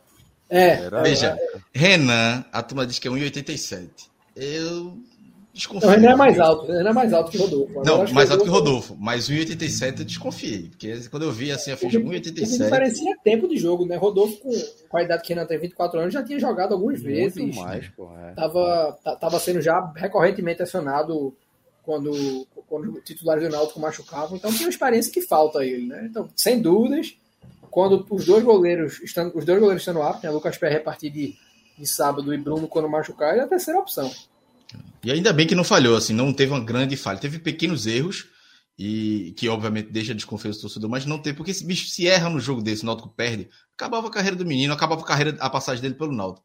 E aí é injusto, né? Assim, um cara que não teve a, a chance de se desenvolver. Tem 24 anos e jogou dois jogos profissionais agora no Náutico. Então, é, que ele tenha, é, é que ele consiga desenvolver, mas infelizmente deixou essa, esse, essa pulga atrás da orelha do torcedor. Mas como o Rodolfo bem lembrou também, PR volta sábado, é, tem questão de Bruno também. É, a, expectativa é que não precise mais utilizar Renan, pelo menos nessa temporada. Boa, galera. É, então, aqui eu começo a me despedir de Cláudio Santana e de Rodolfo Moreira, porque ganharemos as companhias dos meus irmãos Léo Fontinelli e Tiago Minhoca. E a gente vai mudar também a vibe desse programa, velho. Porque se a gente tava aqui naquele negócio, porra, tá ruim, mas tá bom, tá bom, mas tá ruim. E aí, tal, mais um empate, aquela coisa toda. Agora a gente vai falar né, de, de qualquer partida, né, de qualquer resultado. A gente vai falar de um baita resultado. A sétima vitória do Ceará em sete jogos nessa Copa Sul-Americana. Dessa vez, jogo de ida das oitavas contra o The Strongest nos 3.600 e tralalá metros de altitude da capital La Paz e com, com todo esse contexto de Marquinhos Santos sem saber o que é vencer. O que estava faltando para Marquinhos Santos era Sula, meu velho. O que tava faltando para Marquinhos Santos era a danada da Sula. É, ó, salve, salve, Léo. Salve, meteu salve, o dedo. Meteu o dedo. Ó, tava meteu o dedo, meu amigo. meu, meu menino Eric é, fergou, né? Fala. Meu menino Eric. É, o melhor, foi, o, foi bonito o gol. O melhor em campo. O melhor em campo. E Saudade. ainda bem, da partida. Ainda Saudade, bem né, que, do ex, né? É, os, dois, os dois mais criticados, né, aqui, quando saiu a escalação, o Giovanni e o Eric, ainda bem que eu tuitei antes da, da obra pronta, eu tuitei no final do primeiro tempo, que eram os dois melhores jogadores em campo naquele momento e, e, e o, a jogada do primeiro gol passa pelos dois. Eric, muito bem hoje. Boa. Aproveita esse cometa Halley aí. Boa, boa. Bora simbora, bora simbora que vai ter resenha. Deixa eu só é, me despedir de Cláudio e de Rodolfo e chamar o nosso Bet Nacional para que a gente possa girar a pauta para o Ceará. Rodolfo, obrigado, meu irmão. Obrigado também, viu, Cláudio? Bom programa, boa noite. Bom programa, galera. Abraço. Valeu. Aliás, Vamos lá, falar pra galera do Timba aí, ó. O Clayton falou, pensei que o Mioca tava com começo do Timba. Aceito, viu? Quem quiser mandar, manda aí. Passa o endereço e Minhoca, Aliás, minhoca. até a galera do, do 45 tá me devendo tanta camisa, já que me prometeram né? essa camisa, não chegou nunca. Rodrigo pois deve é. ter ficado, né? Deve ter repassado fica, alguém. Fica, fica, fica. Ah, miserável. Certamente, certamente. É miserável. Vende, ele vende, né? Obviamente. Ah, claro. Basta claro. ver a, a, tinha que o, jantar. O de Rodrigo no Mercado Livre é, pô. É, é isso, ele rapidão. comprar a sobremesa mais cara do restaurante. É... Exato, exatamente. Isso. Então, galera, vamos, vamos girar a nossa pauta, como eu disse, falando do Bet Nacional, assim que o Logan me permitir, tá? Mas vamos lá, vamos falar aqui do Olha Bet aí. Nacional. Minhoca, vamos soltar a onça hoje ou não, Minhoca? Você não Rapaz, gosta olha, quando, quando, eu fico. Se a gente for olhar o seu retrospecto, você seria lanterna fácil. Tu é doido. Lanterna fácil de um ponto conversa. Assim. Isso é conversa. Não, você rapaz. seria. Nossa senhora, viu? Você é maluco. Você tá muito mal. Porque acerta a, muito o Léo, aqui. O Léo já conseguiu dar uma salvada, o Luca também. O Lula Ó, sempre salva. MMA eu, eu tô 100% de aproveitamento aqui, só nessa brincadeirinha. Jogo é, logo é, MMA. Se a base for o erro, você tá sempre. É nada, é nada, é nada. Mas vamos, a gente ganhou alguma coisa? Teve as apostas de hoje. É, Teve não. não, deu ruim. Mostra aí, relógio, as apostas concluídas. Isso. Ah, é. Isso aí foi, foi a de ontem, né? Foi, foi a de ontem. O pênalti do Hulk perdido, verdade. É isso. É, tamo mal, olha isso, velho. Pô, que desgraça, né, velho? Porra, foi foda. É. Ixi, Maria, que terror. É isso. Vamos ver se ele se recupera. Vamos ver o que é que tem de resultado aí. Vamos fazer a aposta aqui, Thiago Minhoca. Chama tem alguma que está acontecendo agora que vale a pena, por exemplo, apostar numa virada, entendeu? Até nesse momento. Bota aí ao vivo. tá tendo o Santos e o Tátira, né? Terminou não? Já terminou? É, o Santos tá perdendo por 1x0. 1x0. Mas será que vira, cara? O Flamengo tá ganhando de 1x0, jogando lá contra o Tolima. O Vélez está ganhando do River Plate por 1x0. Tá faltando um pouco mais de 20 minutos, pouco menos de 20 minutos, mais acréscimos. E o Vasco tá perdendo 2x0 pro Novo Horizontino, né? O Vasco tá perdendo a invencibilidade aí. Ó. Mas eu não Rapaz. sei se tá valendo alguma coisa. CRB e Tom Benz, será que sai gol? Tá cara de 0x0 nesse jogo. CRB e Tom Benz. Quanto é que tá? Quem é que tá operando aí? É, é, é Rodrigo relógio, ou é relógio, relógio, relógio. Também trabalha, também trabalha com isso. Tinha sido até vetado um dia desse. Eu, eu não sei se relógio é bom de, de palpite, não. É? Rodrigo, Rodrigo. é mais ou menos, é mais ou menos. oh, rapaz. É, vamos lá, vamos ver. que é melhor não, melhor não. É. Mas eu acho. Será que o Vasco não vai nem balançar as redes hoje, hein? É porque eu não sei também como é que aposta quando o jogo tá ao vivo. E seria bom a gente até apostar só para ver como é que é. Vamos ver. Ó, terceiro gol, né? Empate ou Vasco, 7,50. Ó, se, é, terceiro gol. Se saiu o terceiro gol do jogo do Novo Horizontino, 3,60. Se sair do Vasco, 3,95. Se não sai gol, tá 1,75. Difícil esse aí. Eu gosto mais desse empate ao Vasco, mas apostando pouco, porque a odd, o retorno é muito. Mais difícil, né? Empate ao Vasco? Assim. Não, é. pô. É isso? Não, não, não busca o empate, não, né? Cara, não. É, 20 minutos. Não é? acabar. Eu, eu, acho que o Novo Horizontino não tá com a defesa do Fortaleza, não, para tomar essa virada. Porque o Fortaleza conseguiu essa proeza, né? Nesse mesmo minuto, o Fortaleza vencia por 2 a 0 o Atlético Mineiro, mas tomou a virada. E o jogo era, era lá no Mineirão, né? Aí tinha outros é. componentes. Não, eu não tava nem indo pelo, pelo Vasco, aí eu tava indo mais pelo empate mesmo. A possibilidade de, de o, o, Vasco buscar o empate, mas é muito difícil. Não, mas é se a gente for apostar nessa, a gente tem que apostar baixo, entendeu? Para acontecer o um milagre. Porque, não, não foi isso é um... que eu falei? Não foi isso que eu falei. Se fosse. Quer apostar um dezinho? Dezinho, que volta a 75. Que, é, que eu tô indo nessa, né? Tipo, empate seria já bem difícil, mas dezinho não. Bota aí. Bota arara aí, bota arara aí. É. Vai que esse Vasco comete o crime. Volta o negócio. Mas é muito difícil dar. Esse aí a gente é, vai naquele cenário de oportunidade, né? Não, quando ah, piscar vamos... aqui a luzinha aqui, a gente já fica animado. Se piscar já pro lado fica, do Vasco. É. Agora, se sair um gol do Novo Horizontino, a gente já, já se lascou. Não, aí a gente larga. Aí largou. Vamos lá, vamos ver. É, vamos ver outros jogos aí. Bota aí. Sem ser ao vivo. Ao vivo já tá difícil. Ao vivo, ao vivo tá aí. Meu amigo, o Tolima tá pagando 23 na virada, cara. Puta. Deve estar tá jogando bem. Meu amigo. Tá com dois a menos. Cara, deixa eu dar.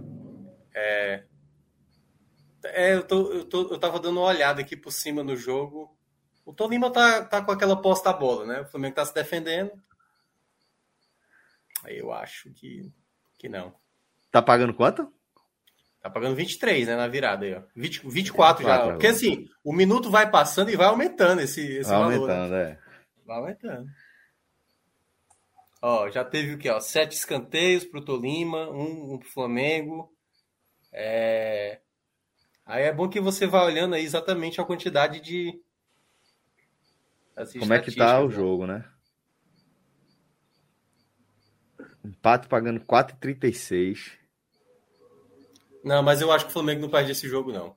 Perder não perde, não. Eu acho que pode até tomar um empate, mas perder não perde, não. É, o empate pagando 4,36. Mas aí eu também não acho que nem que vale a pena, sabe? É, também acho, também acho. Que também paga pouco pra. pra... Enfim. Você Vamos ver amanhã. Segundo... Amanhã? Então bora pra amanhã. Segundo gol? Segundo gol? É, poderia ser um segundo gol, né? Mas segundo poderia... quem aí? Eu acho que vai, eu acho que tá mais para Flamengo, saiu o segundo gol. É? Mas tá 4,25, né? 4,25 e teria que apostar no mínimo aí uns uns 30, 20. né? É, uns 30. 20, 30. Quer? Bora? Bora, bora. bora solta vai. aí, solta, solta 30. Solta 30 aí, vai. Pronto. Essa é boa aposta, vice. Essa é uma boa Essa aposta. É o Flamengo, Essa Flamengo pode é matar aí no contra-ataque, né? É. é. Cadê? Cadê? Oi? Pode não? Opa. É um sinal aí, será? Será que saiu o gol? Se sai o gol agora é sacanagem.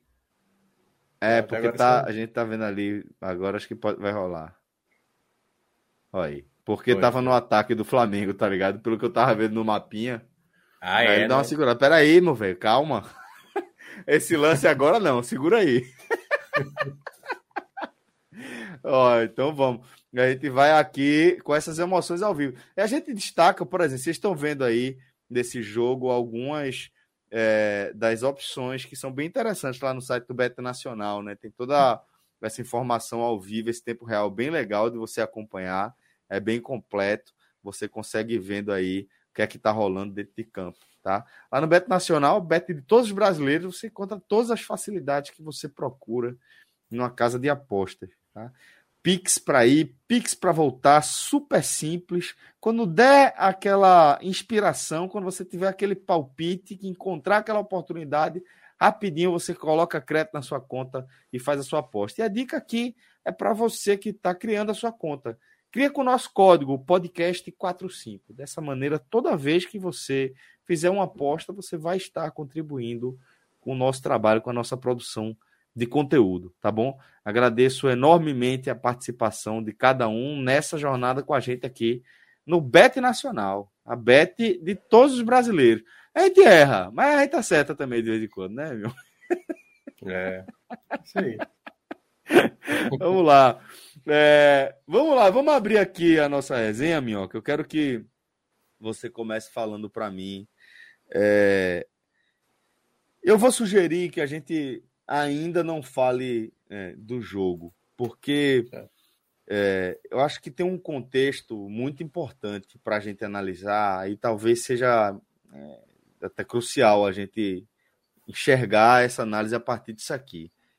É, há, há algum, algumas rodadas a gente vem acompanhando de perto, com curiosidade, é, a performance de, Mar, de Marquinhos Santos à frente do Ceará, por conta da peculiaridade mesmo da chegada dele ao time, né? Em substituição, um trabalho relativamente curto de Dorival, mas que é, teve teve lastro suficiente, tá, para que a gente conseguisse é, enxergar com bons olhos, com uma boa perspectiva, o que esse time podia alcançar.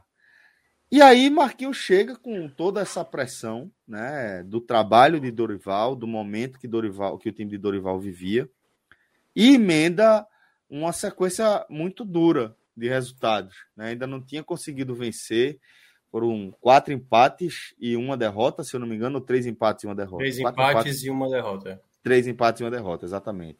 Empate contra Atlético Mineiro, Cuiabá e Atlético Goianiense, a derrota no clássico é, contra o Fortaleza pela Copa do Brasil. E esses quatro jogos, e aí isso foi inclusive um dos temas do nosso Raiz dessa semana, onde é, Fred, Cássio, Cauê, Minhoca se debruçaram mais sobre esse assunto, que era a, a, a surpresa com a qual a gente observava a pressão sobre o trabalho de Marquinhos Santos, já com, com, com a galera falando em possibilidade de demissão. E assim, não estou dizendo aqui que é um absurdo, mas que loucura dessa galera. Não é isso, não. É só analisando o fato. O fato é que, para mim, era surpreendente a gente estar enxergando um técnico sob aquela pressão com tão poucos jogos, né? E aí, Minhoca, é a pergunta que eu queria fazer para você. A gente vai se debruçar sobre a história dessa vitória espetacular do Ceará de vitória sobre o The Strongest. Mas antes de falar sobre o jogo, eu queria que você me contasse como isso vai impactar, pode impactar ou está impactando na pressão que a gente enxergava sobre Marquinhos Santos. Porque, é, como eu disse, não é qualquer vitória é uma vitória emblemática, uma vitória é, construída de virada com o segundo gol saindo aos 48 do segundo tempo. Então, isso traz um peso, isso traz é, um, um, fatos novos, novos elementos para esse caldeirão de ingredientes que a gente está analisando agora. Como fica o movimento do Ceará de Marquinhos Santos depois dessa espetacular vitória sobre o The Strongest. Bem, Celso, é, eu até falei na rádio, né, há alguns minutos atrás, que se tinha alguém que mais precisava dessa vitória, e colocando todos os elementos que fazem parte do Ceará, a torcida, o próprio presidente Robson de Castro, porque, curiosamente, durante o jogo, né, aconteceu um fato que até aumentava a pressão para cima do Robson de Castro, que foi o anúncio do Thiago Galhardo no Fortaleza, por exemplo, que foi uma situação meio inusitada. E, e obviamente, jogadores e a comissão técnica. Né? Então, de todos que, obviamente, precisavam dessa vitória, né? cada, cada personagem precisando dessa vitória, a do Marquinhos era mais fundamental, porque ele corria o risco de perder esse cargo. Né? A insatisfação, é, esse debate que a gente fala sobre é pouco tempo para fazer uma análise do treinador? É pouco tempo. Mas também é pouco tempo para um time cair o futebol de maneira tão acentuada como apresentou nos quatro primeiros jogos. Nem assim um treinador tão ruim, tão ruim, quer dizer, só um treinador muito ruim para em quatro jogos fazer um futebol equilibrado como era do Ceará, cair tão de maneira vertical, mesmo como a gente fez aqui ponderações de, de perda de Mendonça, de, de não ter tempo para trabalhar, não ter tempo para treinar. Então, em quatro jogos, o Marquinhos perdeu muitas cartas de início, né? Um mau futebol contra o Cuiabá, uma partida pavorosa no clássico uh, da jogo de ida da Copa do Brasil e ainda o duelo contra o Atlético Goianiense, que só depois do jogo, e eu falei aqui na segunda-feira, é que ele veio com a frase de observei, diagnostiquei e agora eu vou lá meter meu dedo para modificar. Então, só após quatro jogos, ele tinha dito que iria fazer uma, uma modificação na equipe. Só que até a gente falou também aqui na segunda-feira no Raiz, para piorar ainda a situação do Marquinhos, jogadores com Covid, né? Bruno Pacheco, Kleber, João Ricardo, que era a principal perda, já que o Richard, o reserva, estava machucado. Então, era um problema maior que o, o, o Marquinhos teria para um jogo que até mesmo no dia do sorteio, em alguns locais, não sei se eu falei aqui, é, eu considerava né, um jogo difícil. O primeiro jogo, no confronto, nos 180 minutos, eu considero o Ceará favorito. Só que o Ceará chegava para esse duelo menos favorito do que na época do sorteio, pelo futebol que vinha apresentando com um treinador sem conseguir mostrar um bom futebol, mas ao mesmo tempo, Celso, com essa dificuldade de jogar numa altitude. Então, se havia uma chance do Ceará perder esse favoritismo no duelo, seria por conta do primeiro jogo. E em meio a tudo que estava atravessando nesses jogos iniciais do Marquinhos, eu acho que pouca gente acreditava que o Ceará pudesse trazer uma vitória jogando lá. Até porque se falava muito, eu cheguei, acho que falar, é, falei, até participei ontem lá de uma live do Vozão Cash, eu falei, cara, perder por um gol de diferença já acho um bom resultado. Perder por dois eu acho alcançável. Agora, perder de três gols de diferença para cima já se torna complicado e aí já se torna praticamente quase como se fosse uma situação insustentável para o Marquinhos Santos, porque vai ter um jogo muito, muito importante contra o Internacional no final de semana.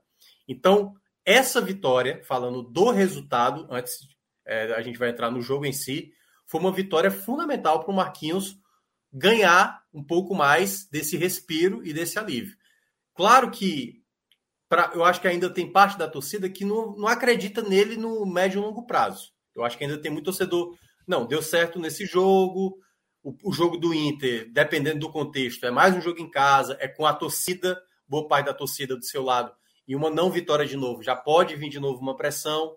Então tem alguns elementos ainda que não alivia por total essa carga para cima do Marquinhos, mas ela dá um respiro, ele traz um pouco da confiança e curiosamente, né, o Ceará ele tem um contexto às vezes, o Léo e muitos torcedores do Ceará sabem muito bem disso. O Ceará muitas vezes na história tem aquele jogo assim, esse é o jogo para vencer. E o Ceará vai lá, empata, tem a proeza de perder, ressuscitar defunto, né? O time que já está na, na, lanterna vai lá, perde por lanterna. E às vezes, quando a situação está totalmente estraçalhada, quando não há assim, perspectiva nenhuma, porque foi, era isso. Perdia por 1 a 0 tira o Vina no intervalo, e quando tudo parecia, não, agora vamos perder de 1 a 0 que tá bom, o Ceará foi lá e conseguiu a vitória. Tal qual, por exemplo, tinha empatado com o Flamengo. Um jogo onde também o Ceará não tinha muitos jogadores. Então, assim, o Marquinhos ele conseguiu um resultado que pelo menos o garante de uma maneira um pouco mais confiante, né, com o seu elenco para o próximo duelo que vai ser da Série A. E, de uma certa forma, ele, ele conquista um resultado, Celso, que encaminha, não que está classificado, mas que encaminha o Ceará para uma vaga de quartas de final de torneio internacional que só o Bahia até agora conquistou. Só o Bahia do Nordeste, eu posso estar enganado, né? O Cássio aqui poderia estar me ajudando. O Bahia foi chegou nas quartas de final, tanto da Sul-Americana como também da Libertadores, né? É, e o Ceará pode ser a segunda equipe do Nordeste conquistar isso. Claro, Fortaleza também joga amanhã, mas o jogo do Fortaleza é bem mais né, é, pesado, né? Em frente aos estudiantes. Mas o Ceará deu um grande passo e o Marquinhos, eu acho que ele soube é, trabalhar bem hoje, entendeu? Ele não cometeu nenhum tipo de equívoco, até mesmo acho que teve um foco melhor para a partida, deu para ver um time um pouco mais organizado, talvez por conta do, das perdas que o Ceará teve, esse nível de atenção mais alto ficou mais, é, mais, mais perceptível durante o jogo, né? Um time muito mais atento, embora o Ceará sentiu, deu para ver que o Ceará segurou muito no primeiro tempo, né? Isso e depois no segundo tempo deslanchou. Então acho que foi uma vitória muito importante, né? Principalmente para o Marquinhos, mas que eu ainda, claro, ainda boto algumas interrogações, porque ele vai precisar de sequência de bons resultados, Celso. Porque por mais que consiga é, essa vitória, o jogo do Inter, se ele não vence, já se torna de novo, né? Ah, não, tá vendo? Não vai dar certo.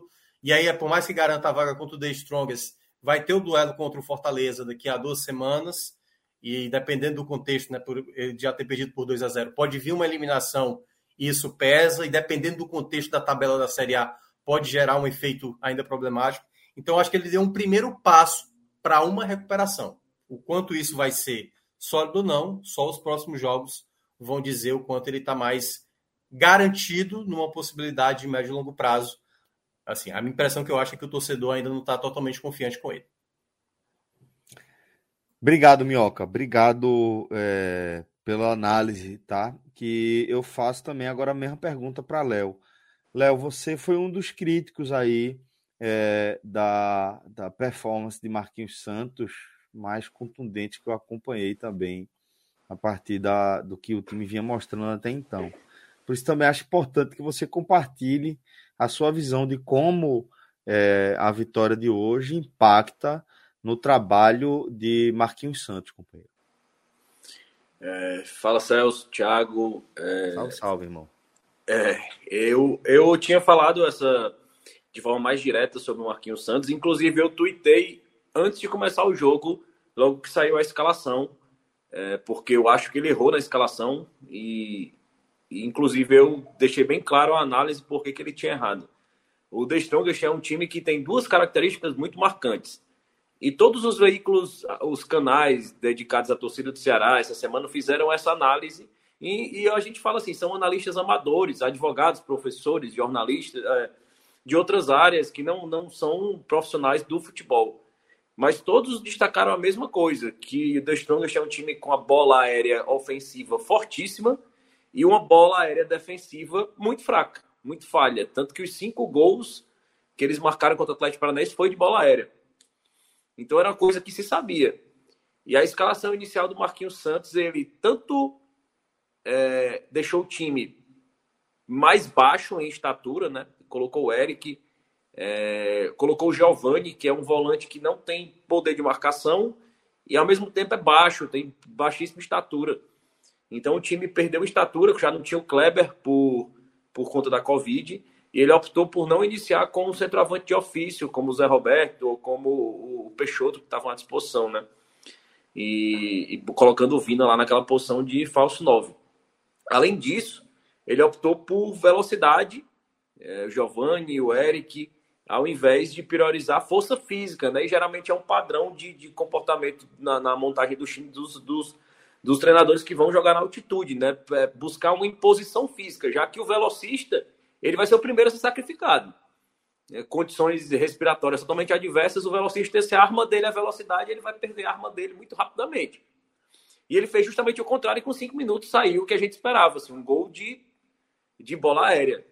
Um gol de bola aérea, onde a gente via que no segundo pau estava o Vitor Luiz, um lateral de um metro e meio, marcando ali o jogador, e que resultou no gol. Então, assim, o erro do Marquinhos Santos é, foi muito, foi claro logo que saiu a escalação e foi destacado por todo mundo e ele se realizou durante a partida, apesar de achar que, que, que as mudanças que ele fez no segundo tempo eu concordei com todas assim. Eu acho que a vitória aviada passa muito pelas mudanças que ele fez.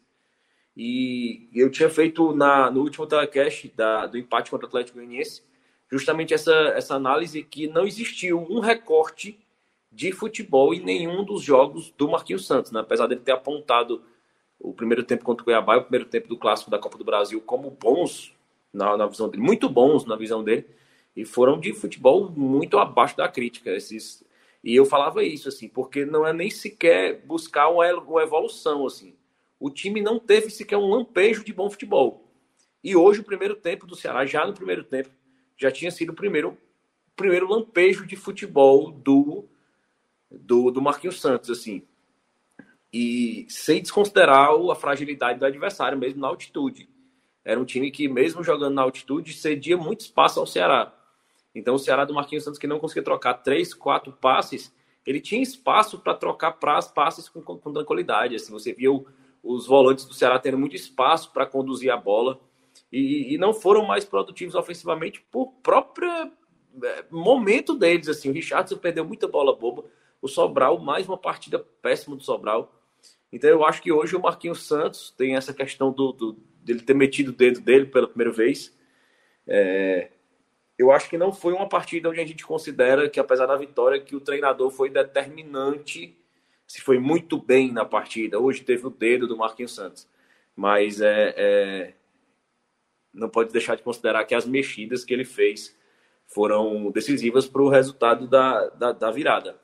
Mas eu acho que não melhorou muito a situação dele, é um alívio momentâneo por, por, por todo o momento do clube, mas eu acho que ele continua pressionado, menos, mas ainda pressionado, mas vai para o jogo do Inter ainda sob avaliação. Assim, é, é preciso, em condições normais, que existe também um lampejo de futebol como existe hoje mesmo na altitude de Strongest, é um adversário muito frágil, assim, e a gente espera ver algum futebol também contra o Inter. Então, segue a observação, mas eu acho que ele ganha um, um oxigênio aí, uma sobrevida.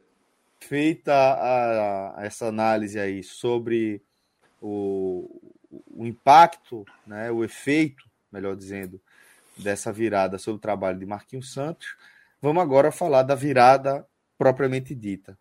É, então, Minhoca, eu vou começar aqui a leitura de jogo com você, porque é, como Léo trouxe um olhar de contestação em torno da escalação que Marquinhos Santos mandou é, para começar a enfrentar a equipe do The Strongest, que a gente viu é, que foi um, uma equipe que sofreu né, o gol é, da equipe o gol adversário relativamente cedo, né, com cinco minutos de jogo, o Sino já abria o placar para a equipe boliviana, e aí a gente viu uma adversidade muito grande se abrir. Se o The Strongest não, não indicava ser o adversário de nível técnico mais alto que o Ceará podia enfrentar nessas oitavas de final, esse cenário de jogar fora de casa, numa altitude de 3.600 e tantos metros, com você perdendo, começando perdendo o jogo com cinco minutos de bola rolando, aí pô, já cria um, um, um, um obstáculo bem considerável. E o Ceará consegue é, vencer esse obstáculo. Eu queria que você contasse para mim a história de como foi essa vitória do Ceará diante desse cenário tão adverso, irmão. Celso, quando eu participei ontem lá da live do pessoal do Vozão Cast, o Paulo Tailan até tinha cravado mesmo, né? Assim, ele, o palpite que ele imaginava do time titular, ele acabou acertando. E no time que ele colocou, né, assim, que era com Vina como referência, como o Dorival chegou a utilizar muitas vezes na própria Sul-Americana, tendo o Eric como jogador, né, para ser uma válvula de escape, mesmo o Eric tendo aquela dificuldade habitual que a gente conhece. Mas eu acho que quando o Ceará entrou em campo, a primeira coisa que o Ceará aparentou, a mentalidade é: vamos começar sentindo como, como cada um reage a, em meio à altitude. Se cada um consegue, sabe, é, dar um pique e, se, e, e ficar de boa. E aí, ao longo do jogo, a gente vai sentindo. Então, os primeiros 30 minutos, o Ceará não fez nada, a não ser tentar se adaptar.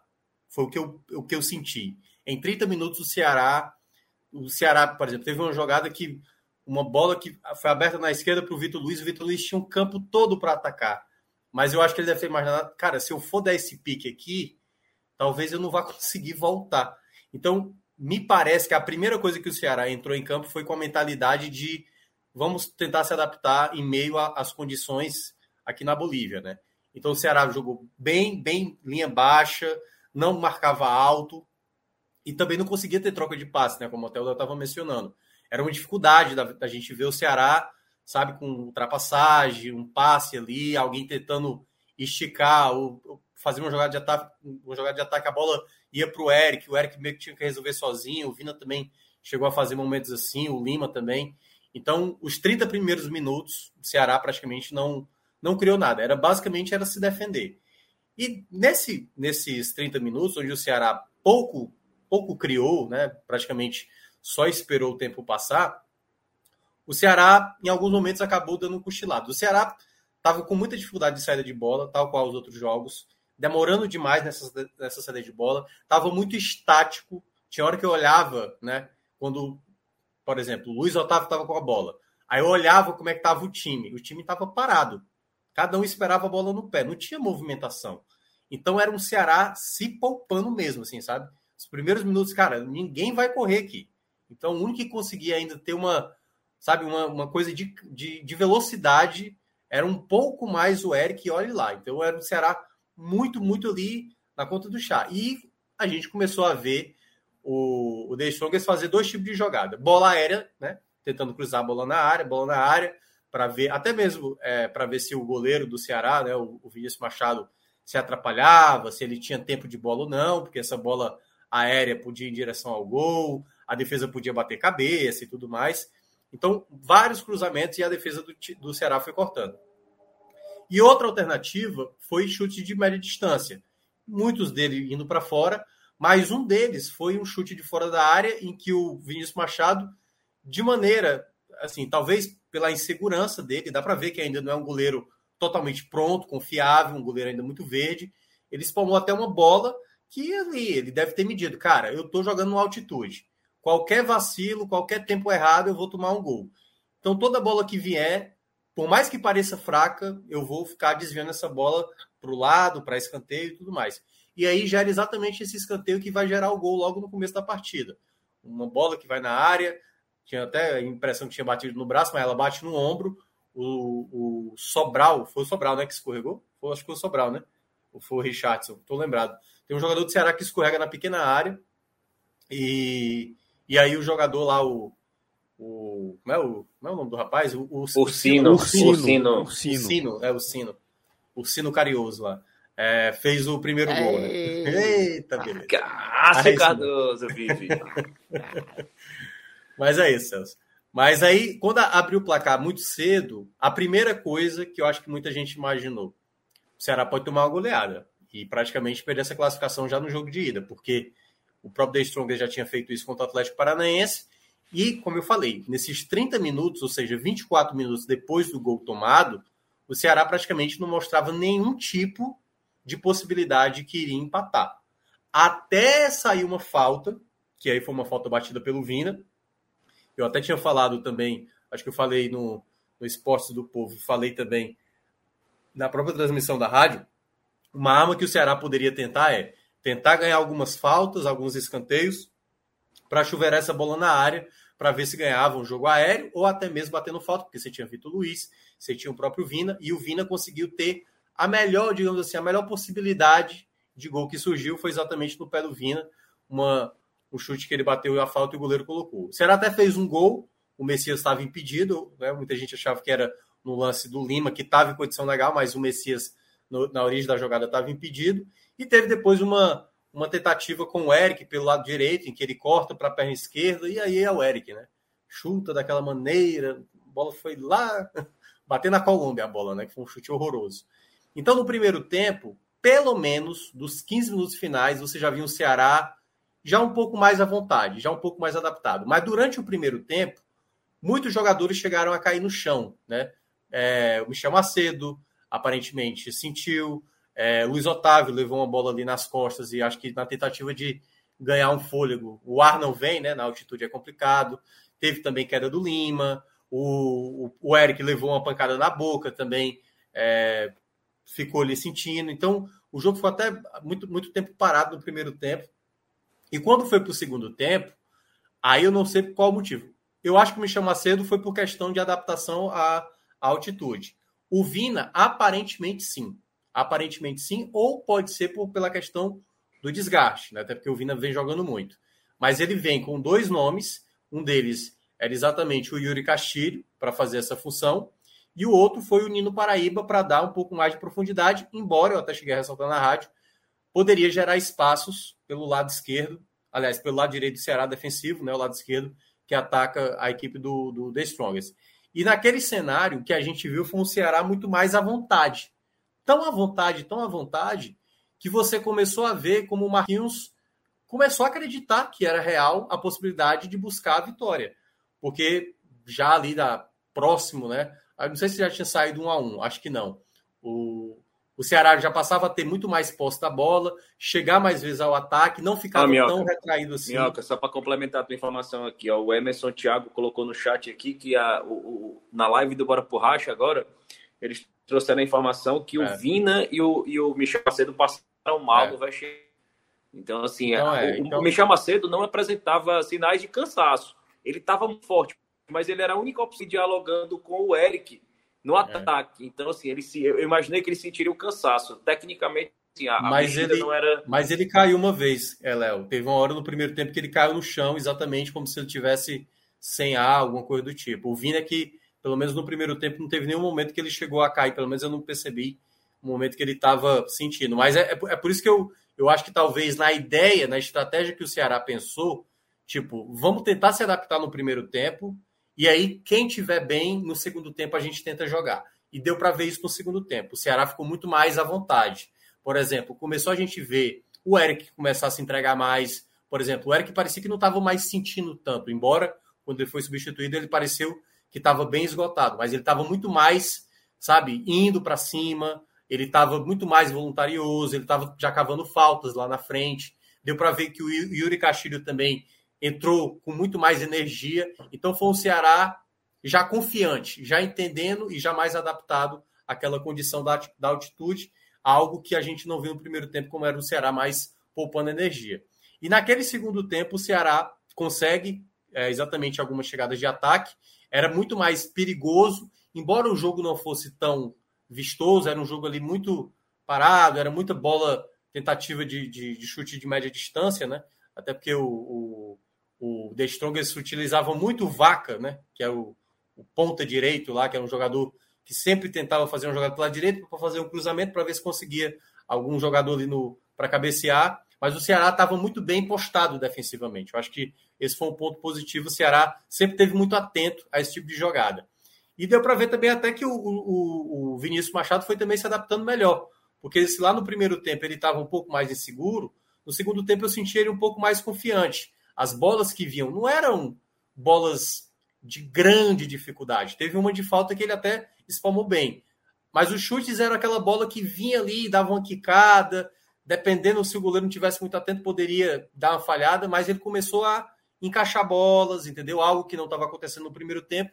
Então ele foi ganhando um pouco mais de confiança, bolas aéreas, ele já conseguia tirar, e o Ceará foi se portando, foi se portando bem, até sair a jogada do gol, um passe maravilhoso do Giovani, para encontrar o Eric na boa, condição legal. E o Eric conclui bem, né? O Eric conseguir fazer o gol no canto mesmo, tirando mesmo da, do goleiro ali para fazer o gol do empate. Naquele Querendo momento, fazer Ceará... aquilo, né? Querendo fazer aquilo, assim, o que mais impressiona, assim, ele quis fazer aquilo, ele quis chutar a bola naquele canto, né? É. E, e, e deu para ver que é, o Ceará, depois do gol, por exemplo, mesmo sabendo que. Eu, é, eu acho que estava um a um quando o Marquinhos teve essa, essa ideia. Quando ele viu que o jogo, cara, sinceramente, dá para ganhar esse jogo. Não, não, ninguém, assim, ele deve, ele devia estar perguntando ali para os jogadores como é que cada um tava. E ele foi vendo, cara, dá para ganhar. Se todo mundo tá, tá, tá bem na partida, aí eu acho que ele fez para mim a grande troca para tentar vencer o jogo, né? Ele saca exatamente o Sobral para colocar o Zé Roberto, trazendo o Lima para fazer aquela função que eu até tinha falado aqui das outras vezes, que eu queria ver o Lima mais de novo, como de novo como esse terceiro homem. E aí o Ceará passou a ser um time com muito mais recuperação de bola, com, com mais qualidade mesmo assim. E o jogo estava se desenhando. Quase consegue a virada numa cabeçada em que o jogador até deixou, estava em cima da linha, uma bola que, que poderia ter sido, acho que foi o Messias, né? Aquela cabeçada. Messias, foi o Messias. Foi o Messias. Messias, né?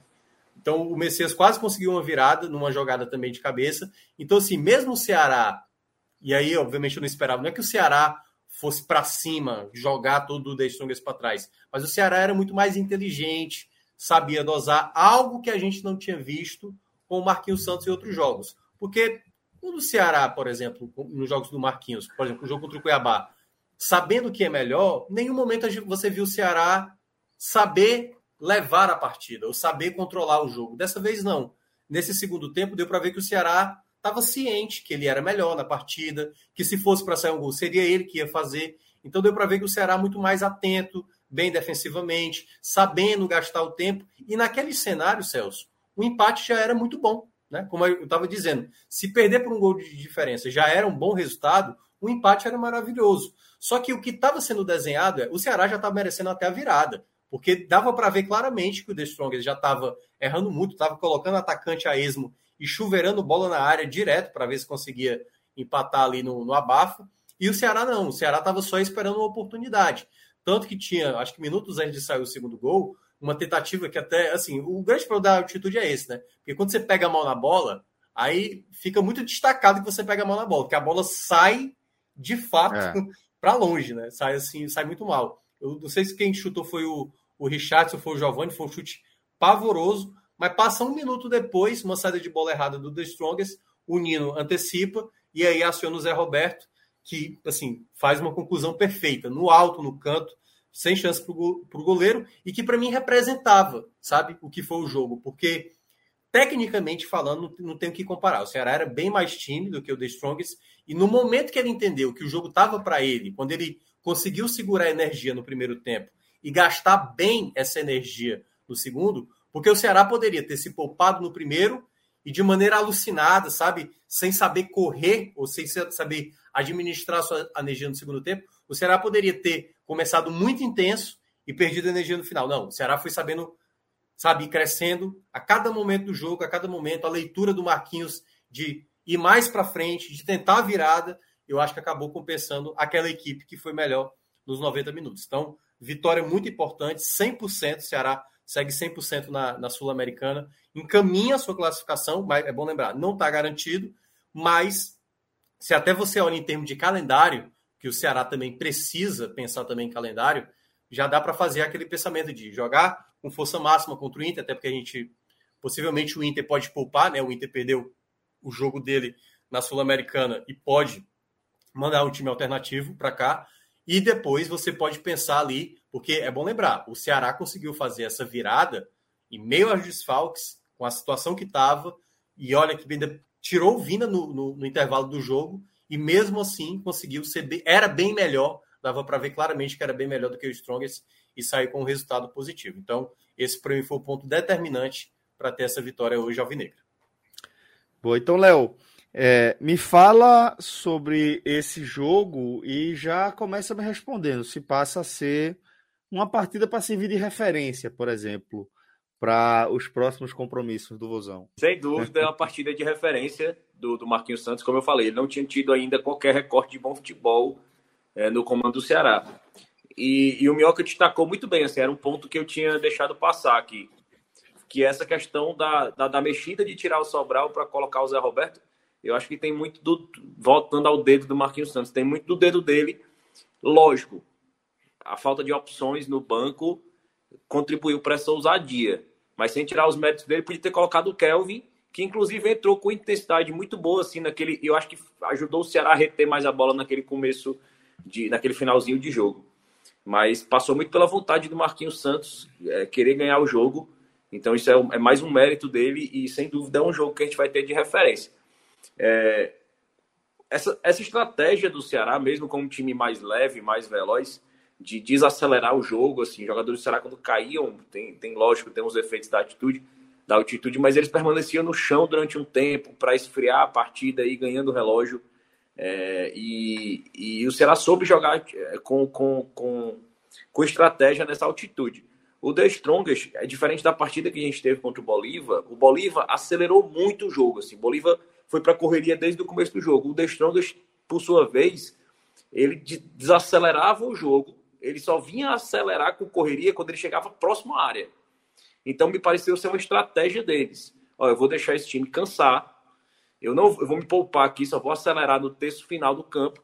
E no segundo tempo, não. Eles mais cansados, a gente vai implantar, implementar correria. E logo no começo do segundo tempo, você viu que eles estavam buscando mais velocidade. Assim, já o, goleiro saía jogando, eles pegavam a bola no pé, já, já, já implantavam a, velocidade ali desde o do, do campo, do campo de defesa deles já, coisa que eles não fizeram no, no primeiro tempo em nenhum momento.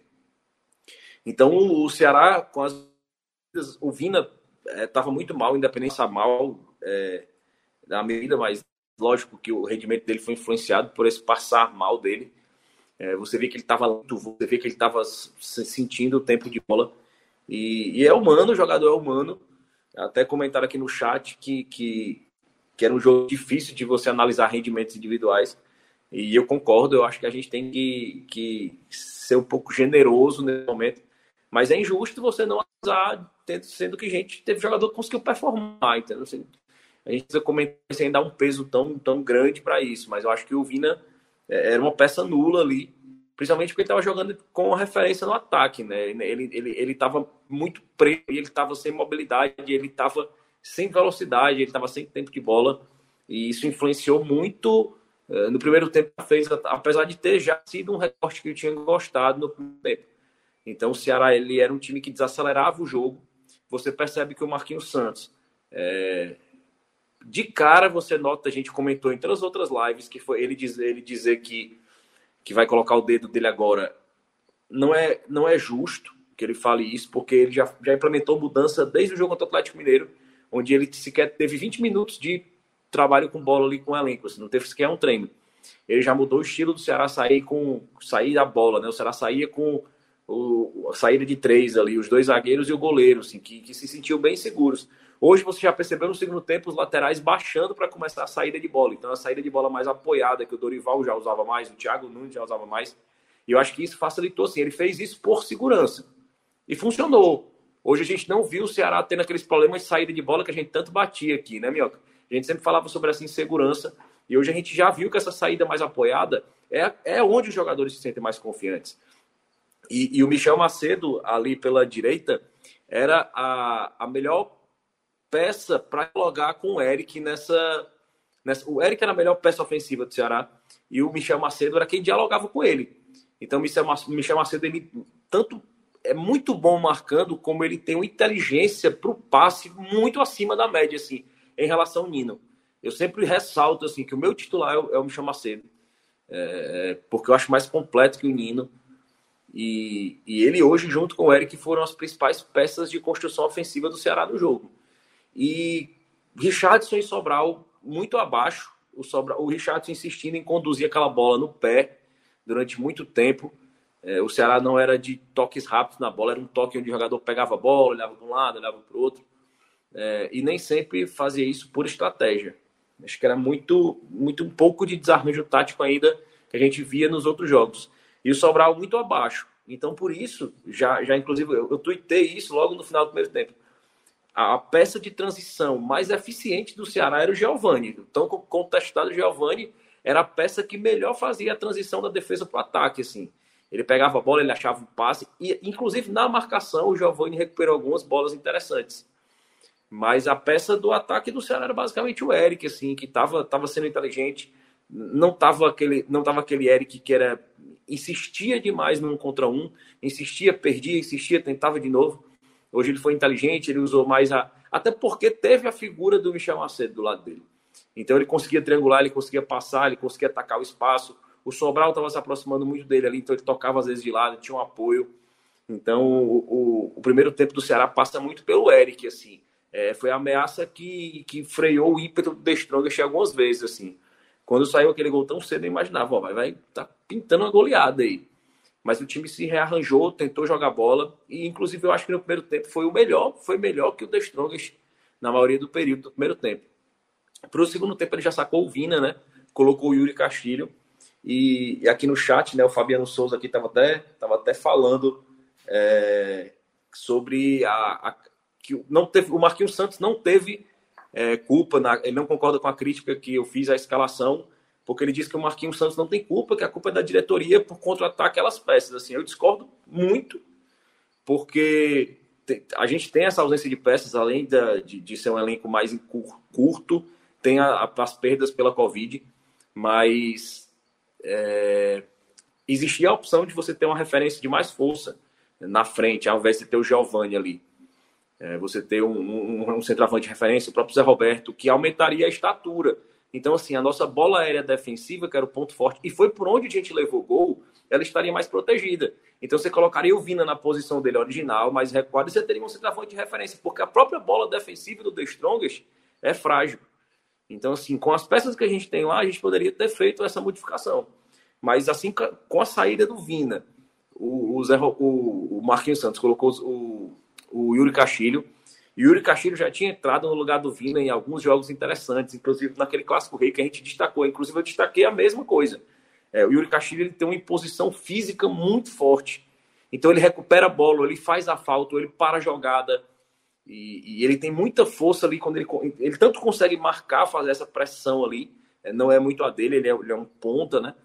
Mas ele consegue fazer essa pressão e quando ele consegue uma escapada, muitas vezes ele consegue essa bola interessante do contra-ataque como ele fez hoje, teve uma oportunidade, assim, pouco antes dessa bola do Messias, que o, que o Minhoca destacou, essa cabeçada, o Yuri teve uma chance cara a cara com o goleiro e bateu bem, bateu forte. E, e, foi uma defesa muito boa do goleiro, mas ele bateu bem, bateu forte, chegou. Eu não lembro se foi o goleiro ou se foi o, o zagueiro que tirou. É, mas ele bateu bem, bateu forte e ele, e ele participou dessas jogadas, dessa, dessa, construção ofensiva do Ceará.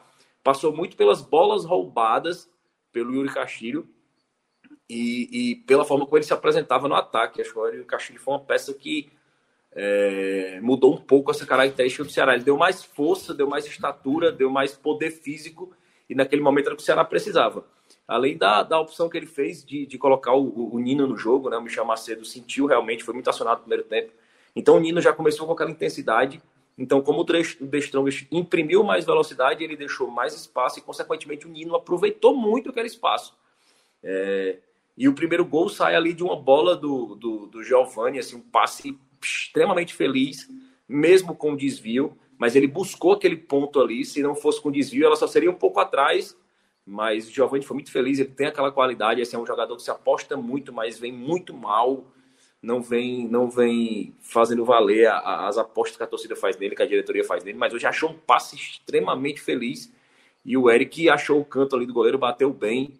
É, entrou muito no canto aquela bola, deu um medo desgraçado quando ele chutou aquela bola. Mas ele confirmou ali, já era a melhor peça do Ceará na partida, fazendo aquele gol. Então depois o Ceará entendeu que acreditou que poderia vencer o jogo. É, viu que o The Strongest não era aquela aquela aquela maravilha toda de time, e mais adaptados ao, a, também aos efeitos da altitude. Então o Ceará ali aquela essa ressaltando de novo essa mexida corajosa do, do Marquinhos Santos. E nessa, eu acredito muito, muito também a falta de opções. É, ele não tinha opções ali para fazer uma mexida mais, mais segura, com o próprio. Com, com, com, volantes mesmo. Assim. A figura que tinha ali era o Kelvin. E, e, não mudaria muito a característica de jogo do Ceará. Então ele optou por botar o Zé Roberto, que também aumentaria a estatura do Ceará, tanto para a bola ofensiva quanto para a bola defensiva, porque aí o The começou a alçar mais bolas à área ainda. E o Ceará deu muita falta é, automaticamente o Ceará aumentou a sua, sua força física e a, e, a, e a estatura do elenco, ao mesmo tempo ele começou a fazer muito mais falta. Né? O Castilho fazia muita falta, o Zé Roberto fazia muita falta. Isso foi criando oportunidade de bola parada para o The Strongest e, e foi, foi importante ter essas peças com mais estatura para proteger ali a grande área. Tanto que Ceará não levou muito susto com a bola aérea, né? além da, da, da boa partida do Messias e do, do Luiz Otávio. Mas aí uma, uma, um vacilo ali, um, um, segundo ali de vacilo da, do The Strongest, o Nino rouba uma bola e ali aquela bola da altitude que aconteceu muitas vezes com o Ceará no primeiro tempo, assim, o jogador calcular errado assim a velocidade da bola. Aconteceu com o Sobral, aconteceu com o Richardson, assim, dar um passe errado, assim, ou mais fraco ou mais forte que o normal.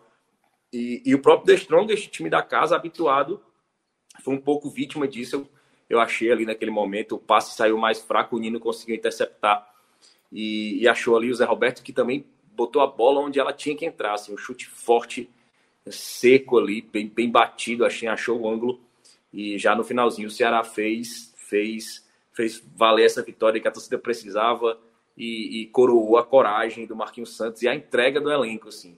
O Ceará já fez na Sul-Americana no ano passado, fez jogos na altitude, também teve essa mesma entrega é, pareceu bem adaptado e hoje foi um jogo mesmo de superação é, e também um dedo onde o treinador foi, foi corajoso e, e tem muita participação no resultado de hoje.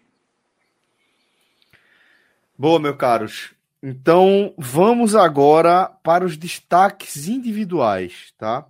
Quem são os destaques negativos e quem são os destaques positivos dessa vitória tão simbólica aí. Vou começar dessa vez com você, Léo. É, destaques, começar pelos negativos. Eu acho que o Lima foi mal, não gostei do Lima. Eu acho que no segundo tempo ele deu uma leve melhorada, mas eu achei ele muito mal, muito disperso no jogo. É, desde o último jogo eu vi o Lima muito preocupado em reclamar com a arbitragem. Ele tá meio entrando nessa. Lima, que geralmente é um cara que se destaca por ser um cara frio, extremamente frio, assim, deu uma entrada em provocação de adversário. E ultimamente ele vem se pilhando muito com a arbitragem. E, e, ao passo que o futebol dele deu uma caída hoje, eu achei uma peça muito nula e era uma peça que o Ceará precisava muito. Então, quando com, com a queda do Vina e a queda, a queda do Vina nesse momento, acho que destacou muito mais o futebol do Lima, que estava abaixo, bem abaixo. Então, em terceiro, eu queria colocar o, o Lima. E em segundo, o Vina. Achei o Vina muito mal. Tem essa condição aí que, que foi informado lá na live do Bora Borracha que ele sentiu, mas mesmo considerando isso, achei ele muito mal mesmo, assim, nulo no jogo, lento, não entendeu. Parecia até um pouco acima do peso. Eu pensei que tinha sido uma impressão pessoal minha, mas quando eu vi, tinha outras pessoas comentando assim. Parece que estava mais pesado. Eu não sei, deu essa impressão. E o pior da partida, o Sobral. O Sobral jogou muito tempo mais que o Vina e, foi muito nocivo. Errou passe, errou bote. E quando o Sobral ele errava o bote e quando ele acertava o bote, ele errava o passe. Ele errou simplesmente tudo, assim. Tá, tá muito mal com o Marquinhos Santos Sobral. E é uma coisa inexplicável, porque é um dos, dos esteios da, da, do elenco, né? O, o, Fernando Sobral, o Vina. E eles vêm muito mal sob o comando do Marquinhos Santos. Então, por isso eu elegi esses três aí para os destaques negativos. Já nos positivos, é... em terceiro lugar, eu queria destacar o Giovani, pelo primeiro tempo, principalmente. É, e no segundo, coroado com o passe que ele deu para o gol. Mas achei ele muito diferente das características que ele vinha costuma apresentando e que levava, levava ele a ser tão criticado. É, o Giovanni foi muito combativo, foi muito presente, foi muito ligado no jogo. Ele tanto foi bem no desarme, como ele simplificou bem o passe. E sem o Giovanni, o primeiro tempo do Ceará seria muito mais sufocado. Porque era o próprio Giovanni, diante do Vina estar nulo, que fazia essa. E sem a peça do Richard Coelho, né? O Ceará sente muito essa transição quando não tem o Richard Coelho. E o Giovanni hoje foi essa peça. Assumiu a responsabilidade muito mais que o Sobral, o Richardson. Então, em terceiro lugar, eu queria colocar o Giovanni. Em segundo, o Luiz Otávio. Acho que o Luiz Otávio foi muito bem hoje. É... Tempo de bola, na rebatidas a bola aérea, é, na própria marcação, proteção. Eu acho que é um jogador da idade do Luiz Otávio. É um desafio a mais ele saber se poupar num jogo como o de hoje. É, é, e eu acho que o Luiz Otávio soube, fazer isso com inteligência. E, e, por isso eu queria colocar o segundo. Mas eu queria fazer uma menção também ao, ao goleiro Vinícius Machado. Eu acho que ele foi muito seguro hoje. Eu acho que teve aqueles momentos naturais de, de, de, vacilo ali pelo próprio. Você, o próprio goleiro do, do, do The Strongest se confundiu aquele momento ali com o peso da bola. Você imagina um garoto que não tem cinco jogos como profissional, né? É, então, até a saída de bola dele melhorou. E no final ali do jogo, quando o Ceará já tinha virado, ele fez uma empatada, ele fez uma defesaça, foi buscar uma bola ali no ângulo. Então, eu queria fazer essa menção aí, vai ser meio que um pódio de estocar. Mas o melhor da, da, da, partida, sem dúvida, foi o Eric. Eu já tinha dito isso no primeiro tempo. É, todas as ações ofensivas passaram pelo Eric é, guardadas as devidas proporções, que não me matem na internet, mas o Eric foi o que o Mendonça era do lado de esquerdo para o Ceará. Ele comandou todas, ele era a válvula de escape. Assim, você olhava o ataque do Ceará, ele era baseado no Eric. Pela nulidade do Lima, pela nulidade do Vina, pelo problema na transição que estava com a partida abaixo do Sobral e do Richardson. Então ela se baseava na defesa recuperar a bola, o Giovanni fazer a transição e o Eric dialogar com o Michel Macedo e tentar fazer o gol. Assim, basicamente, o primeiro tempo será se resumir a isso. E o Eric fez isso muito bem com inteligência. Ele não, ele cedeu quase nenhuma oportunidade de contra-ataque. Ele criou, ele chutou, ele abriu espaço, ele, ele, ele deu passe. Então o Eric foi muito inteligente e o gol foi a cereja do bolo. Assim. Se era alguém que merecia gol nessa partida era o Eric.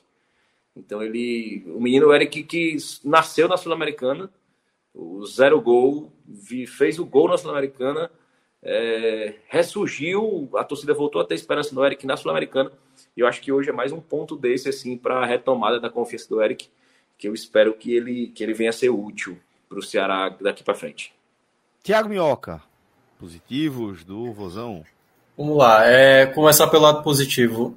Essa menção que eu vou fazer no Vinícius Machado é É como, é como o Léo falou, né? É um goleiro ainda, ainda não totalmente pronto.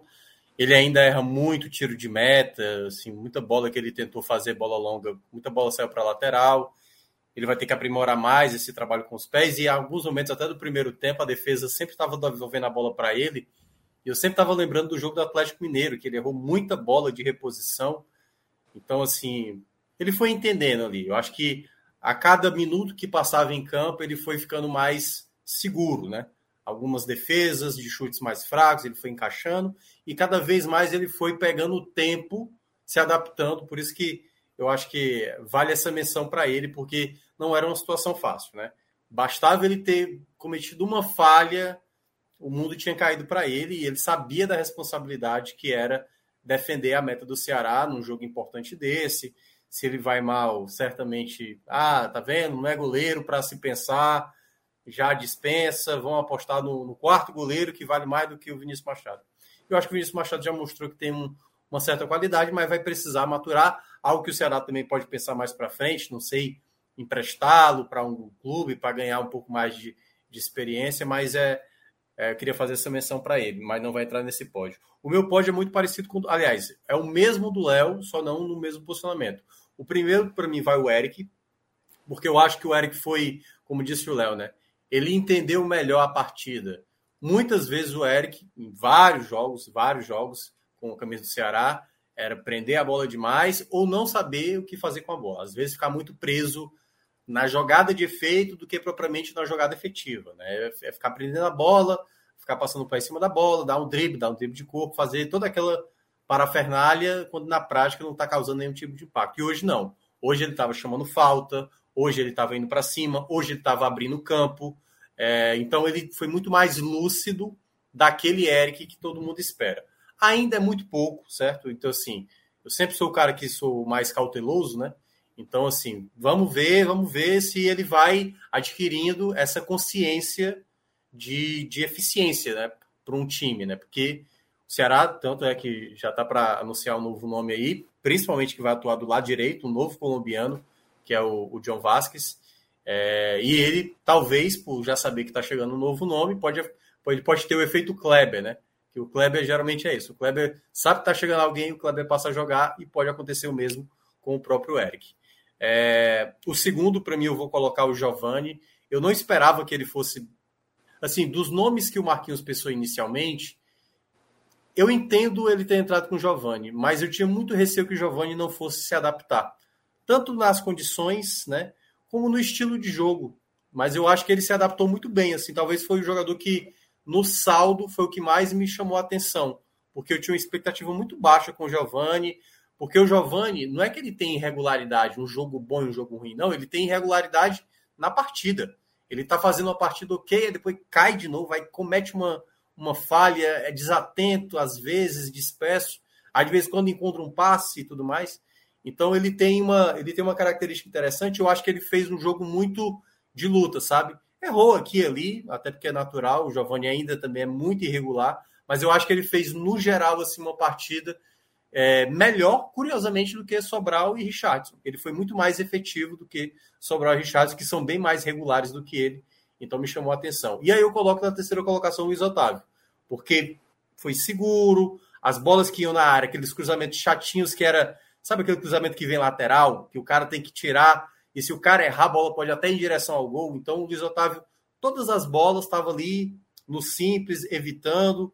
Então foi bem, quando ele foi para o ataque, ele chegou a escorar a bola para dentro da área, para ver se alguém cabeceava. Então acho que o Luiz Otávio foi assim, sem nenhum tipo de vacilo e tal.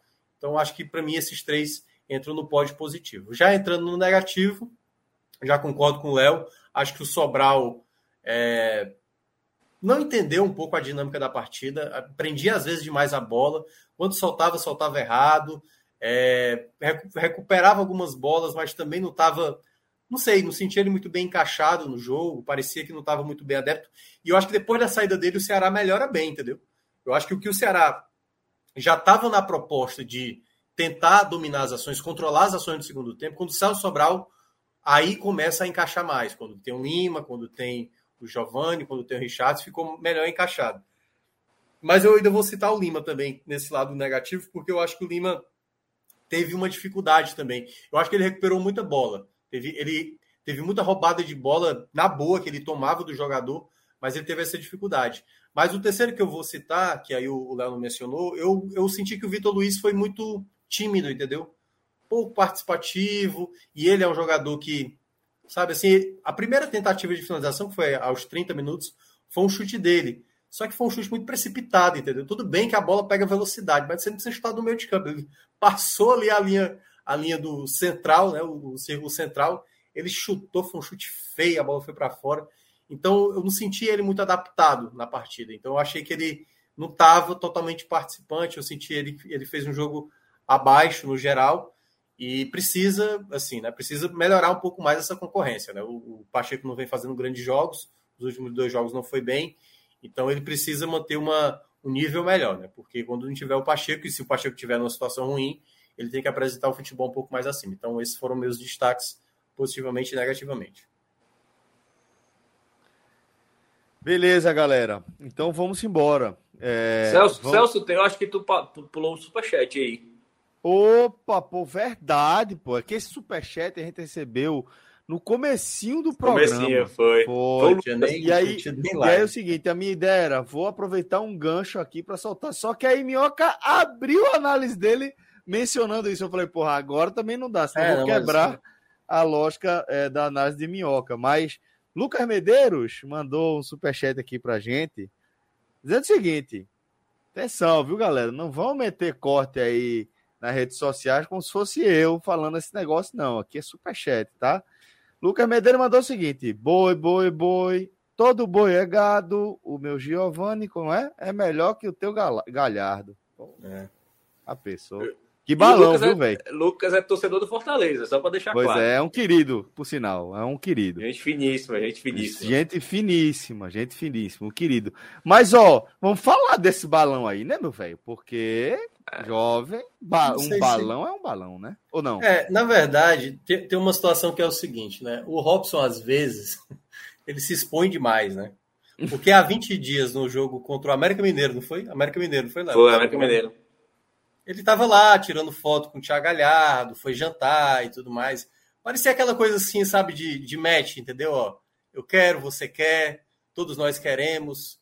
Basta agora o seu pai, que no caso é o Inter, né, liberar você que a gente vai viver feliz. E aí tem lá a foto. Tanto é, eu não sei se foi verdade. Eu vi, Léo, eu não sei se você tem essa informação, que o Robson até te pediu, é, tipo, tirou os comentários lá do. Ele não apagou a foto, né? Ele não apagou a foto, mas tirou os comentários, porque certamente muita gente é. deve ter que comentar lá no, no, no, Instagram dele. Mas foi assim, não, é, não foi uma reviravolta, não foi o mesmo caso do Romero. Até porque essa especulação, acho que tem uma, uma semana mais ou menos, duas semanas, que alguns já davam assim: olha, o Fortaleza também está procurando o Galhardo. Acho que já tinha saído, acho que umas duas semanas atrás, essa possibilidade. E semana passada, acho que foi semana passada, né, Léo? Ele estava aqui em Fortaleza. E aí gerou, então... tipo, olha, vamos estar tá em Fortaleza. É claro que todo mundo associa o Galhardo ao Ceará. Assim, ele sempre mostrou, mostrou aparentemente um interesse maior com o Ceará. Só que o Galhardo, ele é, como é que eu posso dizer? Ele é um jogador um pouco controverso, digamos assim. Quando ele sai do Ceará, por exemplo, ele não saiu de boa, não. Ele saiu forçando a barra, entendeu? No próprio Inter. Ele é jogador do Inter, ele já declarou há mais de uma semana, desde lá do jogo contra o América Mineiro, né? Assim, que ele não faz a menor questão de estar no Inter, entendeu? Então, mesmo o Mano Menezes dizendo, ah, não, pode ser bom, ele, ele nunca deixou claro, ele diz, olha, por mim eu nem tô aqui. E ele até falou, isso teve uma matéria ontem que ele falou, eu não quero continuar no Inter. Então, assim, ele já não ia ficar no Inter.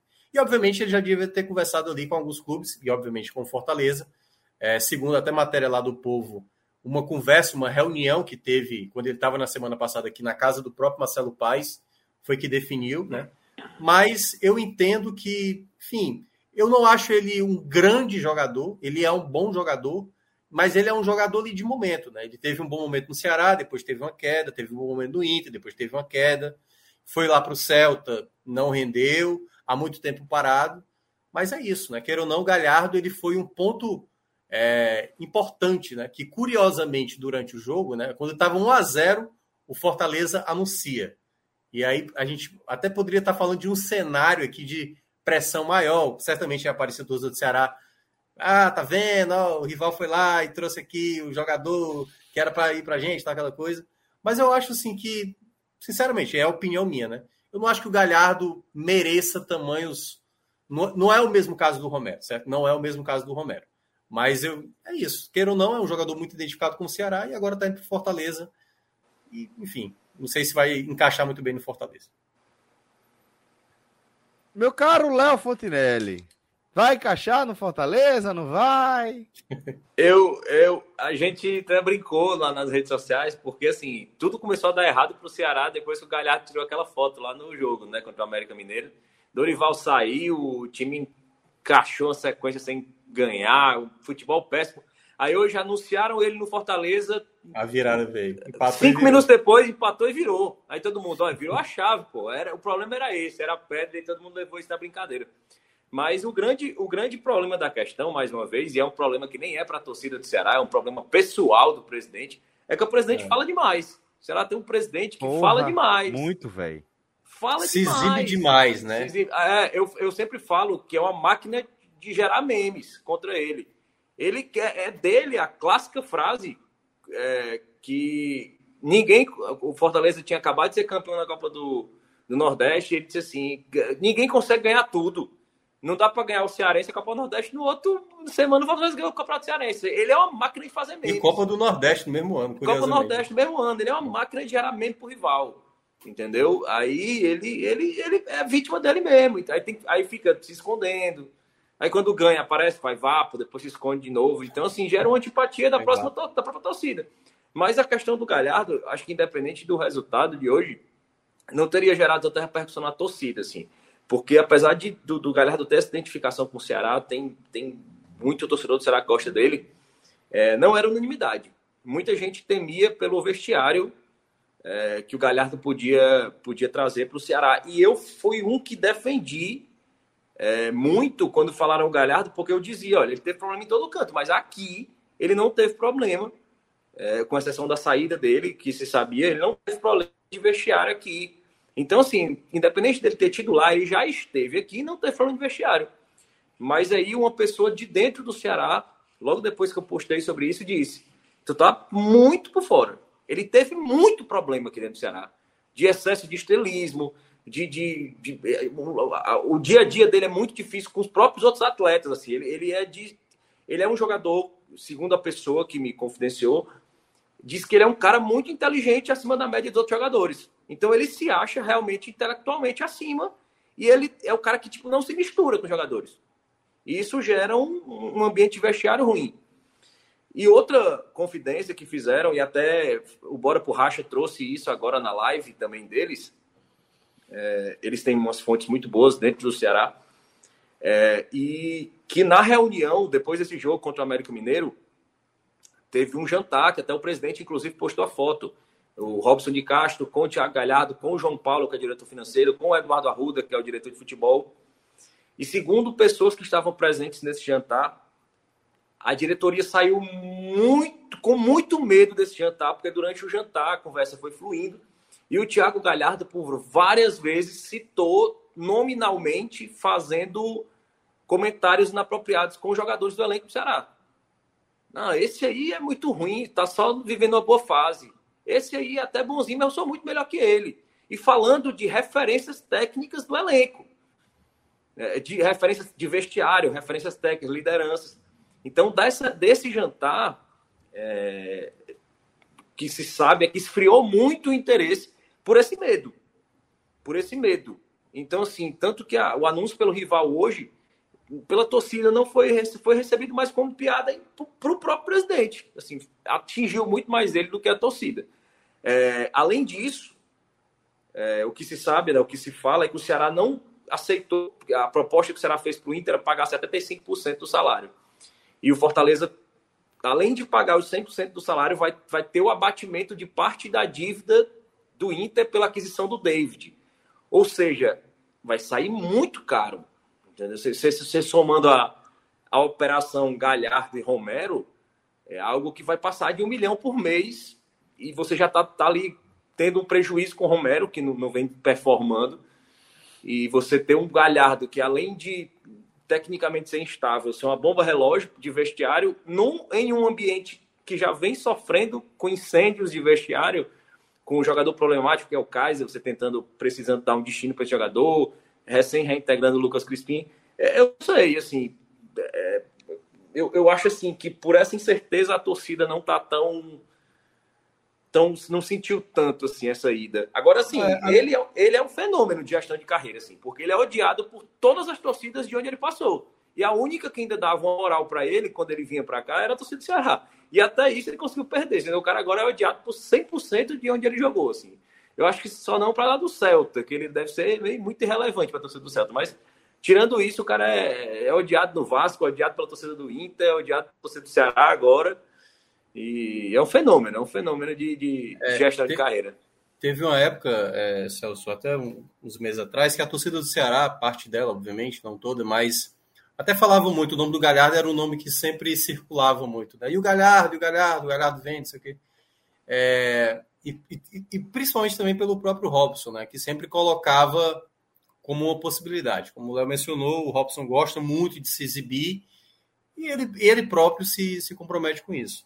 Mas eu, a minha questão com o Galhardo não era nem pela questão extra-campo, isso não, era mais pela. O Ceará não estava precisando com o jogador da característica dele. O Fortaleza talvez até necessite mais um jogador com a característica do Galhardo, né? Para ser, quem sabe, um substituto do Lucas Lima, ou para jogar como um segundo atacante ali com o Moisés, com, enfim, com o Robson, quando tiver disponível. Mas no Ceará, não. O Ceará estava precisando muito mais de jogadores agudos, né, com a característica do Medoça o, o Galhardo, primeiro, ele ia estar tá disputando vaga com o Vina. E aí podia ter uma, uma questão de ego, uma questão de, ah, não quero estar no banco e tudo mais. É, se fosse jogar mais à frente, pô, se à frente é onde o Vina está tentando se colocar para manter esse formato do 4-3-3, e olha que tem muita gente ficando no banco, como Kleber, e às vezes o Kleber é titular e o Vina fica perdido em campo. Aí tem o Peixoto, que é outro que ainda não se acertou. Enfim, tem muita coisa ainda para o Ceará resolver para trazer um jogador para brigar por uma posição que tá difícil até de acertar, entendeu? Então eu nunca vi, eu nunca consegui enxergar a chegada do, do Galhardo como uma peça fundamental, a não ser pelo que ele já tinha construído da, da vez passada, entendeu? Que tem uma identificação e tudo mais. Já tem vídeo dele que ele tirava onda com Fortaleza e tudo mais. Então era mais pelo personagem do que pela utilidade. Eu acho que esse é o ponto. Que ele é um bom jogador? Eu acho que ele é um bom jogador. Ele é um cara que vai mudar o patamar? Não acho que ele vai mudar o patamar. Até porque, como eu falei, ele tem essa inconstância. Mas talvez para o Fortaleza ele possa se encaixar, mas vai depender de tudo como vai ser o andamento do Fortaleza, principalmente para o Campeonato Brasileiro. Né? E o Fortaleza estava precisando de jogador mais confiável também ali para o setor ofensivo. Perfeito, galera. Então, Tá paga também a nossa análise sobre Thiago Galhardo. Lucas Medeira, aqui é Ceará. Ah, ah tá fudido, é verdade. Foi o é, foi troquei os Lucas. Aí é o Porque Lucas Chapecó. O M é, né? É o Lucas Chapecó. LM, é né? No celular é Lucas Chapecó, eu esqueci o sobrenome do homem. Perdão, Lucas, pela confusão é, é injustificável. chamar o cara do é Fortaleza sendo Ceará é legal. E o cara meteu o superchat aqui, fazendo musiquinha, porra, deu uma canelada no, no nosso caríssimo Lucas Medeiros. Lucas, me desculpe, viu, meu irmão? Mas feita a devida correção, o torcedor do Vozão tá aí, obviamente, soltando fogos de alegria pelo grande resultado conquistado hoje nesse confronto primeiro, com o The Strongest. Jogo de volta ainda, mas com o Ceará levando a vantagem muito importante para o Castelão. Vamos acompanhar os desdobramentos disso aí também, bem de perto, tá? Quero agradecer bastante a companhia de cada um de vocês que acompanhou a gente aqui, que trocou essa ideia no chat, seja no Facebook, no YouTube ou na Twitch. Agradecer também os meus caríssimos companheiros de jornada, aqui, Tiago Minhoca e Léo Fontinelli. Mais cedo tivemos também nossos intrépidos Cláudio Santana e Rodolfo Moreira. Eu sou Celso Shigami e o diretor da nossa live de hoje foi Rafael Estevam, o reloginho. E é isso. Dessa forma, a gente se despede de mais um programa. Muito obrigado, viu, Léo? Um cheiro para você, sempre uma alegria. Valeu. Minhoca, É, pare de espalhar essas fake news sobre minha performance é, nas apostas. Aliás, craque. O Flamengo perdeu. Eu tava, eu tava dando uma, uma, olhada aqui, vez ou outra. O Flamengo perdeu uns três contra-ataques, cara, de Foda, fazer né, 2x0. Aí... Tava aberto aqui, pô. Tava aberto é, o, o aquele mapinha. Mas é isso. Aí não deu, né? Não deu. Mas foi uma boa um. aposta. Foi uma boa aposta. Uma aposta, uma aposta. Boa aposta é que a turma ganha, né, velho? Essa é a real.